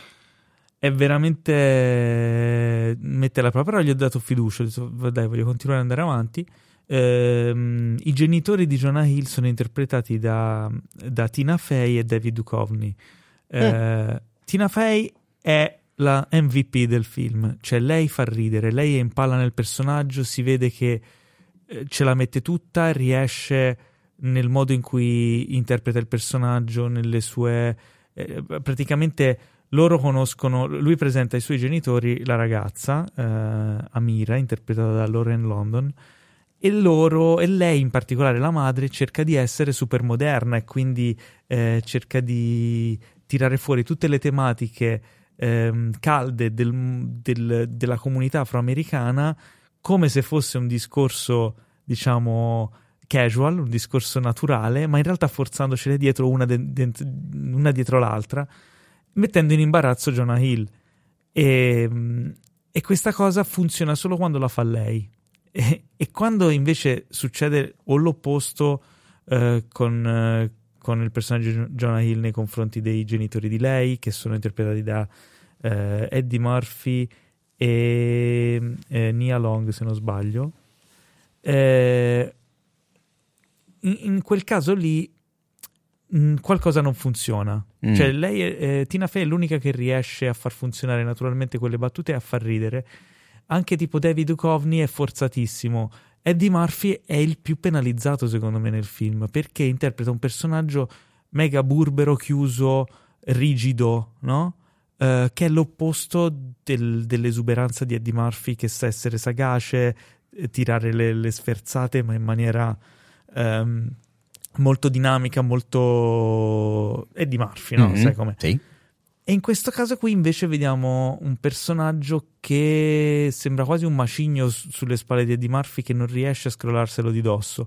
E quindi molte delle situazioni diventano cringe, cioè mh, sono im- imbarazzanti per lo spettatore e non per i personaggi. Eh, è un film che proprio non, non sono riuscito a digerire. Ho fatto veramente fatica ad arrivare in fondo. E peccato perché poi la tematica è interessante, c'è questa, eh, questa storia di, di due comunità diverse a confronto in un mondo che eh, forza tutti a essere politicamente corretti, a essere aperti. eh. Cioè è abbastanza eh, sul pezzo come tematica, però è una commedia e non fa ridere. E questo è un grande problema. Ci sono due o tre scene in cui ho sorriso o una mezza risatina, ma sono veramente troppo poche. Sono veramente tante quelle forzate che proprio non, non- non fanno ridere. E molto, secondo me, è per colpa della regia, di come è diretto questo film e come è messo in piedi. Quindi niente, You People eh, non è proprio un film che consiglierei. Possiamo parlare quindi di pallottola. Mi sono caso. preso una pallottola per voi. Ok, perché Sì, questa sì, secondo me è la definizione che Esatto. raramente utilizziamo, ma quando c'è voce Guarda, riraccontandolo mi sono accorto che sto ancora sanguinando. e quindi no, Mm, cioè nel senso anche da fan sfegatato di Eddie Murphy è faticoso. Eh, se siete mega fan di Tina Fey, magari skippando guardatevi solo le scene sue perché sono molto molto carine, ma cioè, non, ha, non ha molto senso come film. Peccato, mm, davvero peccato perché ci tenevo. Ma parliamo adesso, eh, dopo aver parlato di You People, parliamo di Speak No Evil, che è un, un horror che ha visto il nostro Pietro. E, mm, parlacene un po'. Ecco un horror senza jump scare. Oh, Non è che già se- mi se- stai piacendo. Cioè, non è che se è senza jumpscare allora è bello, eh? Parlacene Ovvio. di più. Allora, eh, vabbè, è un film mm, del 2022 che adesso potete trovare sul canale degli horror di Prime Video che si chiama Midnight Factory. Ok. E, mm, devo dire che mi ha colpito tremendamente ed è secondo me uno dei migliori horror dell'anno scorso. Addirittura. Allora, è un film danese, ehm, anche con produzione svedese. Il plot è molto semplice. Due famiglie, una famiglia danese con un figlio e una famiglia svedese con una figlia, sono in vacanza in Italia e in Toscana e si conoscono come capita A Buti. famiglia. A Buti, esatto. e, mm, si conoscono, eh, fanno amicizia, questo i primi dieci minuti del film, e poi la famiglia svedese viene invitata dalla famiglia danese a trascorrere un weekend lungo nella loro casa in campagna in eh, Danimarca. Ma co- così out of the blue, cioè dopo che si sono... Sì, sai, quando capita che ci si conosce in va- va- famiglie che si conoscono in vacanza, fanno, se- sembra che si scateni un'amicizia che in vacanza può funzionare. Poi no, ma dai, adesso quando torniamo a casa magari venite a trovarci un weekend. Sì, sì. eh, Però sono quelle cose che si dicono che poi non hanno un seguito di solito. Esatto. Oh, non perdiamoci Ci di vista. E invece hanno in avuto un- Italia, in Italia è così, ma in Danimarca hanno avuto un davvero. seguito. Ah. Gli svedesi all'inizio un po' dubbiosi, ma non ci conosciamo, eccetera. Ma sì, ma dai, andiamo. Vanno. E il film è un crescendo di tensione Eh, calla. Pazzesco, è fatto benissimo. Il tema principale è quanto noi può essere metaforico. È un film che veramente potrebbe aver fatto Lars von Trier. Ehm, mega psicanalitico, quanto noi, nonostante le avvisaglie che ci arrivano, l'istinto ci dice di scappare da qualcosa di malsano, restiamo lì comunque perché, mamma, non- forse non è così vero, ho capito male io, o forse per buona educazione, ma perché è giusto, ma no, ma dai, quanto in realtà non ci fidiamo della pancia, dell'emotività, dell'istinto e facciamo lavorare di più la testa che per politically correct non ci fa scappare. Ecco, è un crescendo di tensione in cui non capisci se la famiglia ospitante ha qualcosa, subito quando arrivano capisci che c'è qualcosa di strano, qualcosa che non va. E, e la famiglia ospite, la famiglia svedese, più volte ha cerca di mh, o vuole andare via, tornare a casa, ma no, ma non è vero, abbiamo capito male, eccetera. Ed è un crescendo costante di tensione nel cercare di capire se questa famiglia che ospita in realtà non è esattamente quello che ehm, si propone come famiglia accogliente, eccetera. Ehm, è un crescendo continuo di tensione fatta benissimo, è scritto da Dio questo, questo film e mm, vi consiglio, non, non vado avanti tanto perché non voglio dare spoiler, ma poi tornate e raccontateci un po' cosa ne pensate, soprattutto degli ultimi 20 minuti. Ok, mi hai molto incuriosito. Mm. Mi hai molto inquietato anche, soltanto Eh, con questo non detto. È un continuo essere, una tensione che cresce davvero. Sono bravi, hanno fatto proprio un bel prodotto. Eh, mh, sia cast sia regia abbastanza sconosciuti, ma il livello del film è alto, non è. Ehm, un- sì, sicuramente un film che non è costato tantissimo, ma non è di serie B, diciamo Mhm. così. E mh, se, mh, se vi fidate, volete andare a cercare di capire, per esempio, io mh, ci ho visto tantissimo quello che succede con eh, quando ti trovi con eh, manipolatori, narcisisti, sia, Sì. in rap- sia in rapporti d'affetto, di lavoro, di qualunque tipo, in cui eh, sono accoglienti queste persone tendenzialmente, ma c'è sempre qualcosa che re- ehm, respiri, senti il tuo corpo, il tuo istinto dice c'è qualcosa che non va Mm. e tu devi fidarti molto più del soprattutto noi questo faccio un discorso un po' più ampio no- noi europei noi italiani siamo molto testa ci fidiamo poco del- della pancia proprio per cultura mentre ci sono eh, paesi visto, ho vissuto sia in Africa sia in Sud America in Brasile lì il, il corpo e la pancia vive molto più che la testa no? c'è, c'è questo scontro di culture e noi tendenzialmente per um, mh, anche per um, eh, buone maniere pensiamo sempre che "Ma ho capito male io, ma no, ma non è vero. I manipolatori giocano tantissimo su questa cosa qua. E io ci ho visto tantissimo questo discorso nel film. Interessante. Quindi questo era Speak No Evil eh, che trovate su Midnight Factory su Prime Video. Esatto. Ehm, bene, io invece passo a parlare di un altro film che è uscito su Prime Video eh, che è Un matrimonio esplosivo. Eh, in originale si chiama Shotgun Wedding, vede come protagonisti Jennifer Lopez e eh, Josh du- Duhamel eh, e come ho detto nel- nell'introduzione si potrebbe descrivere come Die Hard in un matrimonio. E in pratica eh, questi due personaggi si devono sposare, eh, Jennifer Lopez eh, che interpreta Darcy e Josh Duhamel che interpreta Tom, quindi Darcy e Tom si devono sposare, hanno invitato al loro matrimonio ehm, le famiglie e amici più stretti in un, eh, in un resort nelle Filippine, Eh, quando però eh, dei pirati eh, della zona eh, invadono la situazione e prendono ostaggi tutti proprio mentre Darcy e Tom sono via che stanno litigando, che sono via da una parte, e quindi loro due devono salvare la situazione, un po' come farebbe eh, John McClane eh, nella- Mm. nel Nakatomi Plaza, però con toni chiaramente molto più da, da commedia romantica. Eh, da citare nei ruoli della madre di lui, eh, Jennifer Coolidge, tanto amata da Teo, eh, e eh, il- sta vivendo un periodo di un florido incredibile. No, è donna. bravissima. Eh sì. Anche in questo film fa piegare dalle risate. E il padre di Jennifer Lopez, invece, è interpretato da Cich Marin, mitico anche lui.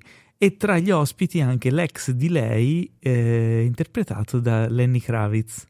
Ma che? sì, che appare così all'inizio, che c'è Lenny Kravitz in questo, che poi fa un ruolo molto particolare, no? Eh, cercando di, di mettere a disagio anche il, il neomarito di lei. Ehm, ci sono diverse situazioni divertenti. Allora, io ho iniziato a vedere questo film con un po' il mood di mi sono già preso una pallottola, ormai sono abituato, me ne posso prendere anche un'altra. E invece ti dirò, mi ha divertito molto. È, è un film leggero, è proprio una rom-com eh, con toni action.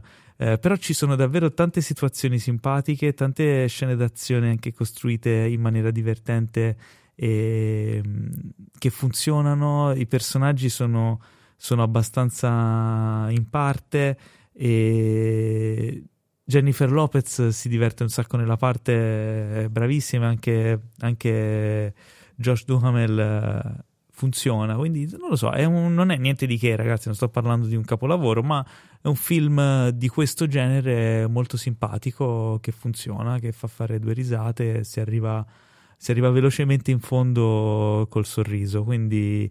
eh, Quindi niente pallottole. No, niente, niente palate, mi pensavo peggio, invece non è un capolavoro, ma mi ha strappato Ma- due o tre risate e ci sono delle situazioni molto carine. Quindi sì, eh, Die Hard in un matrimonio ha funzionato. So- Sono in vena polemica stasera, più del solito, che di Mhm. solito lo sono semprissimo. Possiamo smetterla anche noi, anzi, parti- iniziamo noi. A Diamo fare via a questa moda di smettere di dire non è un capolavoro ma. Perché c'è questo modo? Anche io lo faccio, lo facciamo tutti. Perché c'è questo Ma perché, bisogno scusa, di dover c'è? specificare che quando ci piace un qualcosa, quando ci piace un film, sentiamo il bisogno di dover dire non è un capolavoro, però ma sti cazzi anche, ma non possono essere tutti capolavori. Mm, E Questo quindi è ci Ma sta un- che non, si- un che modo non di sia un dire. capo. Ma è un modo di dire, secondo me, fastidioso. Nel No, senso che eh, sembra come se eh, non siamo eh, autorizzati a farci piacere dei film che non sono dei capolavori. E sti cazzi non possono essere tutti dei film. Allora, che capolavori. riformulo. Non è quarto Cioè, hai- potere, ma è Hai, guardabile. hai capito cosa intendo? No, però Paolo secondo me in questo caso non lo diceva per giustificarsi dal fatto, non è una guilty pleasure il suo. In questo caso lui sta dicendo è passabile. Esatto. Ok, No, lo però- Volevo dicendo con un altro senso rispetto a quello Sì, che dici però tu. io eh. eh, del fatto che Per non esempio, sia un capolavoro l'avevo già capito da come ne aveva parlato fino a quel momento. Non avrei mai pensato Sì, che però, lo fosse. Sì, però secondo me non, non era un Quindi modo perché per dirlo? No, ma non è un capolavoro, ma secondo me è una guilty pleasure. Cioè, eh, per esempio, un- una mia ultima guilty pleasure, secondo me, è The Menu, che non è un film. Che, che non è un non è un capolavoro. capolavoro, esatto, vedi che non è un capolavoro, però mi è piaciuto. E qui posso stare dietro il tuo discorso. Secondo me Paolo dice proprio è un filmetto. Sì, è un film così. È diverso. Un film della domenica. il senso con cui lo dava, il senso in cui lo No, dava- diceva volevo Paolo. Non gli è- non- non gli è- mentre quando tu dici non è un capolavoro, ma col tuo senso, può dire tipo De Menù, a me è piaciuto molto, ma Mhm. so che mi è piaciuto più di quello che secondo me dovrebbe piacermi per mille motivi.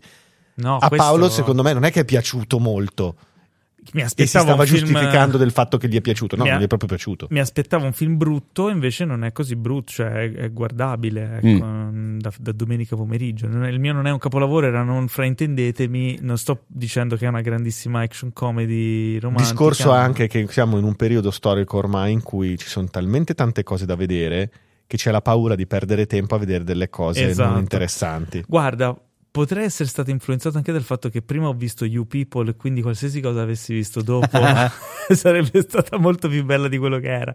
Però ora, cioè, va bene. Poi non è che, te ora non è che mi devi soppesare ogni parola, ogni cosa che uno dice. Dice, e allora PPP non puoi dire questo, non diciamo che è una merda, non diciamo che... Eh, allora, eh? Eh, insomma, Stasera volevo dare fastidio più di quanto dia di solito. vabbè. Attento poi sotto il tavolo. Eh certo, che ci sono... I cazzo di jumpscare! Quindi Teo, chiudi tu con The White Lotus. Uh, attenzione. The White Lotus, eh, serie mega premiata agli Emmy che da noi non ha avuto questa grande eco, questa grande enfasi che l'ha accompagnata. Quindi mi sono incuriosito, lo ammetto, eh, semplicemente dopo aver visto quanti cacchi di premi continuava a prendere. Anch'io la voglio vedere, sono super Su curioso. Now è disponibile in ent- sono disponibili entrambe le, le stagioni uscite finora. Vi do Domanda. qualche accenno. Sì. Sono stagioni autoconclusive o sono, cioè, tipo antologica? O... È una serie antologica. Ah. La prima stagione, mh, diciamo che la cosa che accomuna le due stagioni è il White Lotus, che è una catena di resort. Ah, E quindi la prima stagione si svolge in questo mega resort di lusso alle Hawaii, e la seconda stagione invece è in questo mega resort di lusso, ma in Sicilia. Ah, ok. E l'unico personaggio che, che, diciamo lega le due cose è quello, indovina un po', Di Jennifer di Jennifer Coolidge, Ah. che torna in vacanza anche in Sicilia nella seconda stagione. Insomma, questa è la puntata in cui in questa puntata eh, si sposano Jennifer Coolidge e Rami Malek. No, attenzione, questa è la puntata del periodo, anzi storico, di Jennifer Coolidge e Murray Bartlett. Ah, Perché dopo averlo visto protagonista di una puntata che secondo me ha segnato eh, la storia della televisione, nella puntata 3 di The Last of Us, è uno dei protagonisti e secondo me è meravigliosamente bravo nella prima stagione di The White Lotus. Che cos'è la serie? Come- Oltre, posso dire una parentesi, oltre a essere uno dei protagonisti di eh, Ecco Ec- i Chippendale, in di cui è bravissimo. che hai parlato cos'era la settimana scorsa? Settimana La settimana scorsa, sì, sì, bravissimo. Che cos'è The White Lotus? Come ha detto Paolo nel sommario, in breve, eh, è una dark comedy ambientata appunto in questo super hotel a mille stelle nelle Hawaii, dove seguiamo i destini di alcuni dei villeggianti, chiaramente essendo una quantità infinita di stelle, sono tutti super ricchi, miliardari, e sono esattamente quello che ci si aspetta da un gruppo di bianchi super ricchi miliardari, ovvero che siano tutti delle emerite teste di cazzo. C'è la famiglia con eh, il, il padre e la madre, eh, che è una CEO di una compagnia ultra miliardaria, in vacanza con la figlia interpretata da Sydney Sweeney, una delle protagoniste di Euphoria, che ha portato in vacanza l'amica, e quindi i genitori pagano la vacanza all'amica, e il fratello. Poi seguiamo i destini appunto di Jennifer Coolidge, donna di mezza età in crisi con il mondo e con se stessa, che porta sull'isola eh, l'urna con le ceneri della madre perché deve lanciarle nell'oceano per dire addio finalmente alla madre. E poi una coppia di giovani sposini in luna di miele, eh, lui figlio, giovane figlio miliardario di una famiglia che sta benissimo e lei, Alexandra Daddario, moglie trofeo fondamentalmente di questo idiota totale, non ci sono altre parole per definirlo. E ovviamente i protagonisti sono anche quelli che lavorano nell'hotel, ovvero appunto Murray Bartlett che interpreta Armond, il general manager del White Lotus, eh, la ragazza che si occupa della spa e dei massaggi con gli oli essenziali, i camerieri e quant'altro. Mi ricorda un po' Triangle of Sadness questa situazione. Allora, siamo Eh. ancora di fronte all'Hit the Rich. Ok. È assolutamente un periodo storico in cui però questa va è una, anche è di una- moda. è una serie che è venuta prima di Triangle of Sadness. Sì, però Parasite è venuto ancora prima. Cioè, nel senso, è proprio un periodo storico in cui evidentemente Le disuguaglianze iniziano a rompere un po'. Sì, c'è un qualcosa, un po' perché fa gioco, probabilmente, perché è un tema sulla quale ci si può scrivere tanto, un po' perché va di moda, un po' perché funziona, eppure sono anche tante abbastanza le- i prodotti di questo genere meritevoli. questa secondo me la prima stagione di The White Lotus è assolutamente meritevole. C'è una musica che è di un'atmosfera incredibile, è una di quelle sigle eh, dei prodotti HBO che non skipperete mai perché vi piacerà sempre riascoltare la sigla e rivedere le immagini. Hai visto anche la seconda stagione?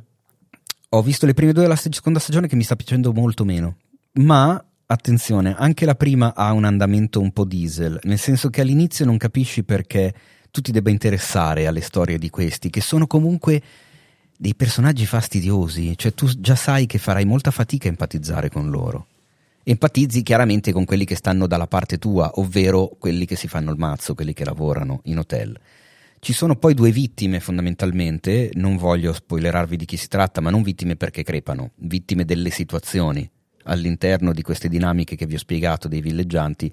Non sono tutti uguali, ci sono due che purtroppo subiscono il comportamento degli altri ma la serie è incredibile perché alla fine, eh, bene o male, quello che arriva è che il, eh, il miliardario bianco non impara mai e vince sempre lui. E quindi è, da quel punto di vista è veramente cattiva come serie. Eh, porta alla luce tutto lo schifo che hanno dentro di loro questi personaggi assolutamente egocentrici, egoriferiti, eh, egoisti, ehm, brutti, ca- cattivi, ma non cattivi. Sadici. Non neanche sadici, cattivi perché non si rendono conto di quanto male facciano Stupidi. agli altri i loro privilegi. Stupidi. Non si, sì, la, la- proprio la, stu- la cattiveria nella stupidità.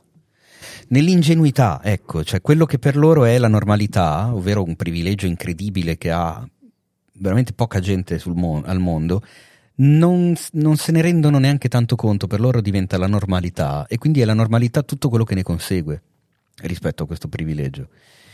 E questa cosa dopo un po' pesa, cioè, e chiaramente distrugge, demolisce tutte le dinamiche tra di loro ed è una, una rotolata verso le situazioni più infami. Escono dei segreti inconfessabili, es- esce lo schifo da sotto la pelle, tutti questi, questi- queste, queste brutti- queste brutte anime dietro questi corpi meravigliosi e denti bianchissimi. Viene fuori dopo un po' per poi essere di nuovo sepolto dai sorrisi dai soldi e da tutto bene, siamo i più fighi dell'universo e sti cazzi degli altri, ma lo sti cazzi degli altri non ci pensano nemmeno, cioè per loro è, un- è una cosa che non vedono neanche. E quindi è ancora più pesante. Ma il tono comunque è comico. Il tono è dark comedy, assolutamente. Ok. Sì, sì, si ride delle situazioni, delle- ci sono delle gag, ci sono. cioè non è, non è mai dramma, è dramma quello che c'è sotto la superficie. Ma la superficie è assolutamente l'impianto è quello della dark comedy. Mhm. E per quello che è anche godibile e, e la guardi perché vuoi vedere fin dove riescono ad arrivare e a un certo punto quando capisci che si sono messi in moto determinati mm, motori, eh, so, determinate locomotive che si portano dietro un carico, vuoi vedere dove cavolo vanno questi treni e se si scontrano contro qualcosa oppure no. In, in tutte le situazioni. La famiglia, la signora, gli sposini, eccetera, eccetera. Cioè a un certo punto prendono il via sempre più veloce e capisci che da qualche parte dovranno andare a finire. È il come e il dove vanno a finire che diventa interessante. Io la consiglio, ho capito dopo averla vista perché è stata un po' la serie del momento l'anno scorso quando era uscita la prima stagione. Voglio vedere cosa succede alla seconda perché questa cosa della Sicilia mi, sta, mi fa un po' uscire dal discorso. La sto vedendo come sempre in lingua originale, ma chiaramente essendo in lingua originale senti la lingua originale della presa diretta ed essendoci attrici come Sabrina Impacciatore o altri attori e attrici italiane recitano in italiano. E questa commistione tra l'inglese e l'italiano mi, mi fa un po' strano. Mi- Non è divertente? mi fa un po' uscire dalla- dall'atmosfera, non so come dire. Non sei abituato. Non sono abituato, più che altro mi sembra quasi come se la production value fosse un po' sotto. Eh, dai, ma Eh, non lo so, è più forte di me, lo so, ma non, non voglio fare l'esterofilo a tutti i costi. Eh.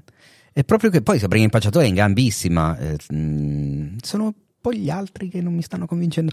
Però è vero che ho visto solo due puntate ed è anche vero che le prime due puntate di- della prima stagione seppur mi avevano già in qualche modo un po' avviluppato, un po' invinghia- invischiato nella cosa, non ero ancora totalmente innamorato della serie, ecco. Quindi magari anche la seconda stagione ha questo... Insomma, non è un capolavoro, ma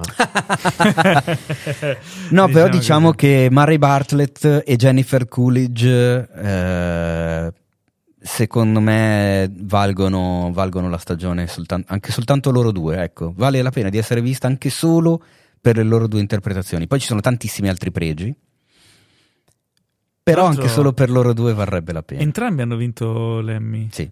Beh, quindi insomma. Ci sta, ci sta. Murray, Murray Bartlett, segnatevi questo nome perché secondo me ne sentiremo parlare spesso nei prossimi tempi. E poi anche un gran gnocco, oltre che essere bravo. Esatto. che, che cosa- che momento è? È il momento tanto odiato, è il momento di salutarci No. e di sentirci la prossima settimana. Quindi un saluto da Pietro Baroni, Ciao, ciao. che potete seguire anche su Instagram a at Pietro, Pietro Baroni. Molto facile. Un saluto da Teo Yusufian, il nostro Ciao. amico. Ciao, Teo. sono Teo Yusufian. State ascoltando le radiofrequenze di cinefx.it podcast. Tutte le settimane su Spotify, Amazon Music, Google Podcast, Apple Podcast e tutte le migliori piattaforme.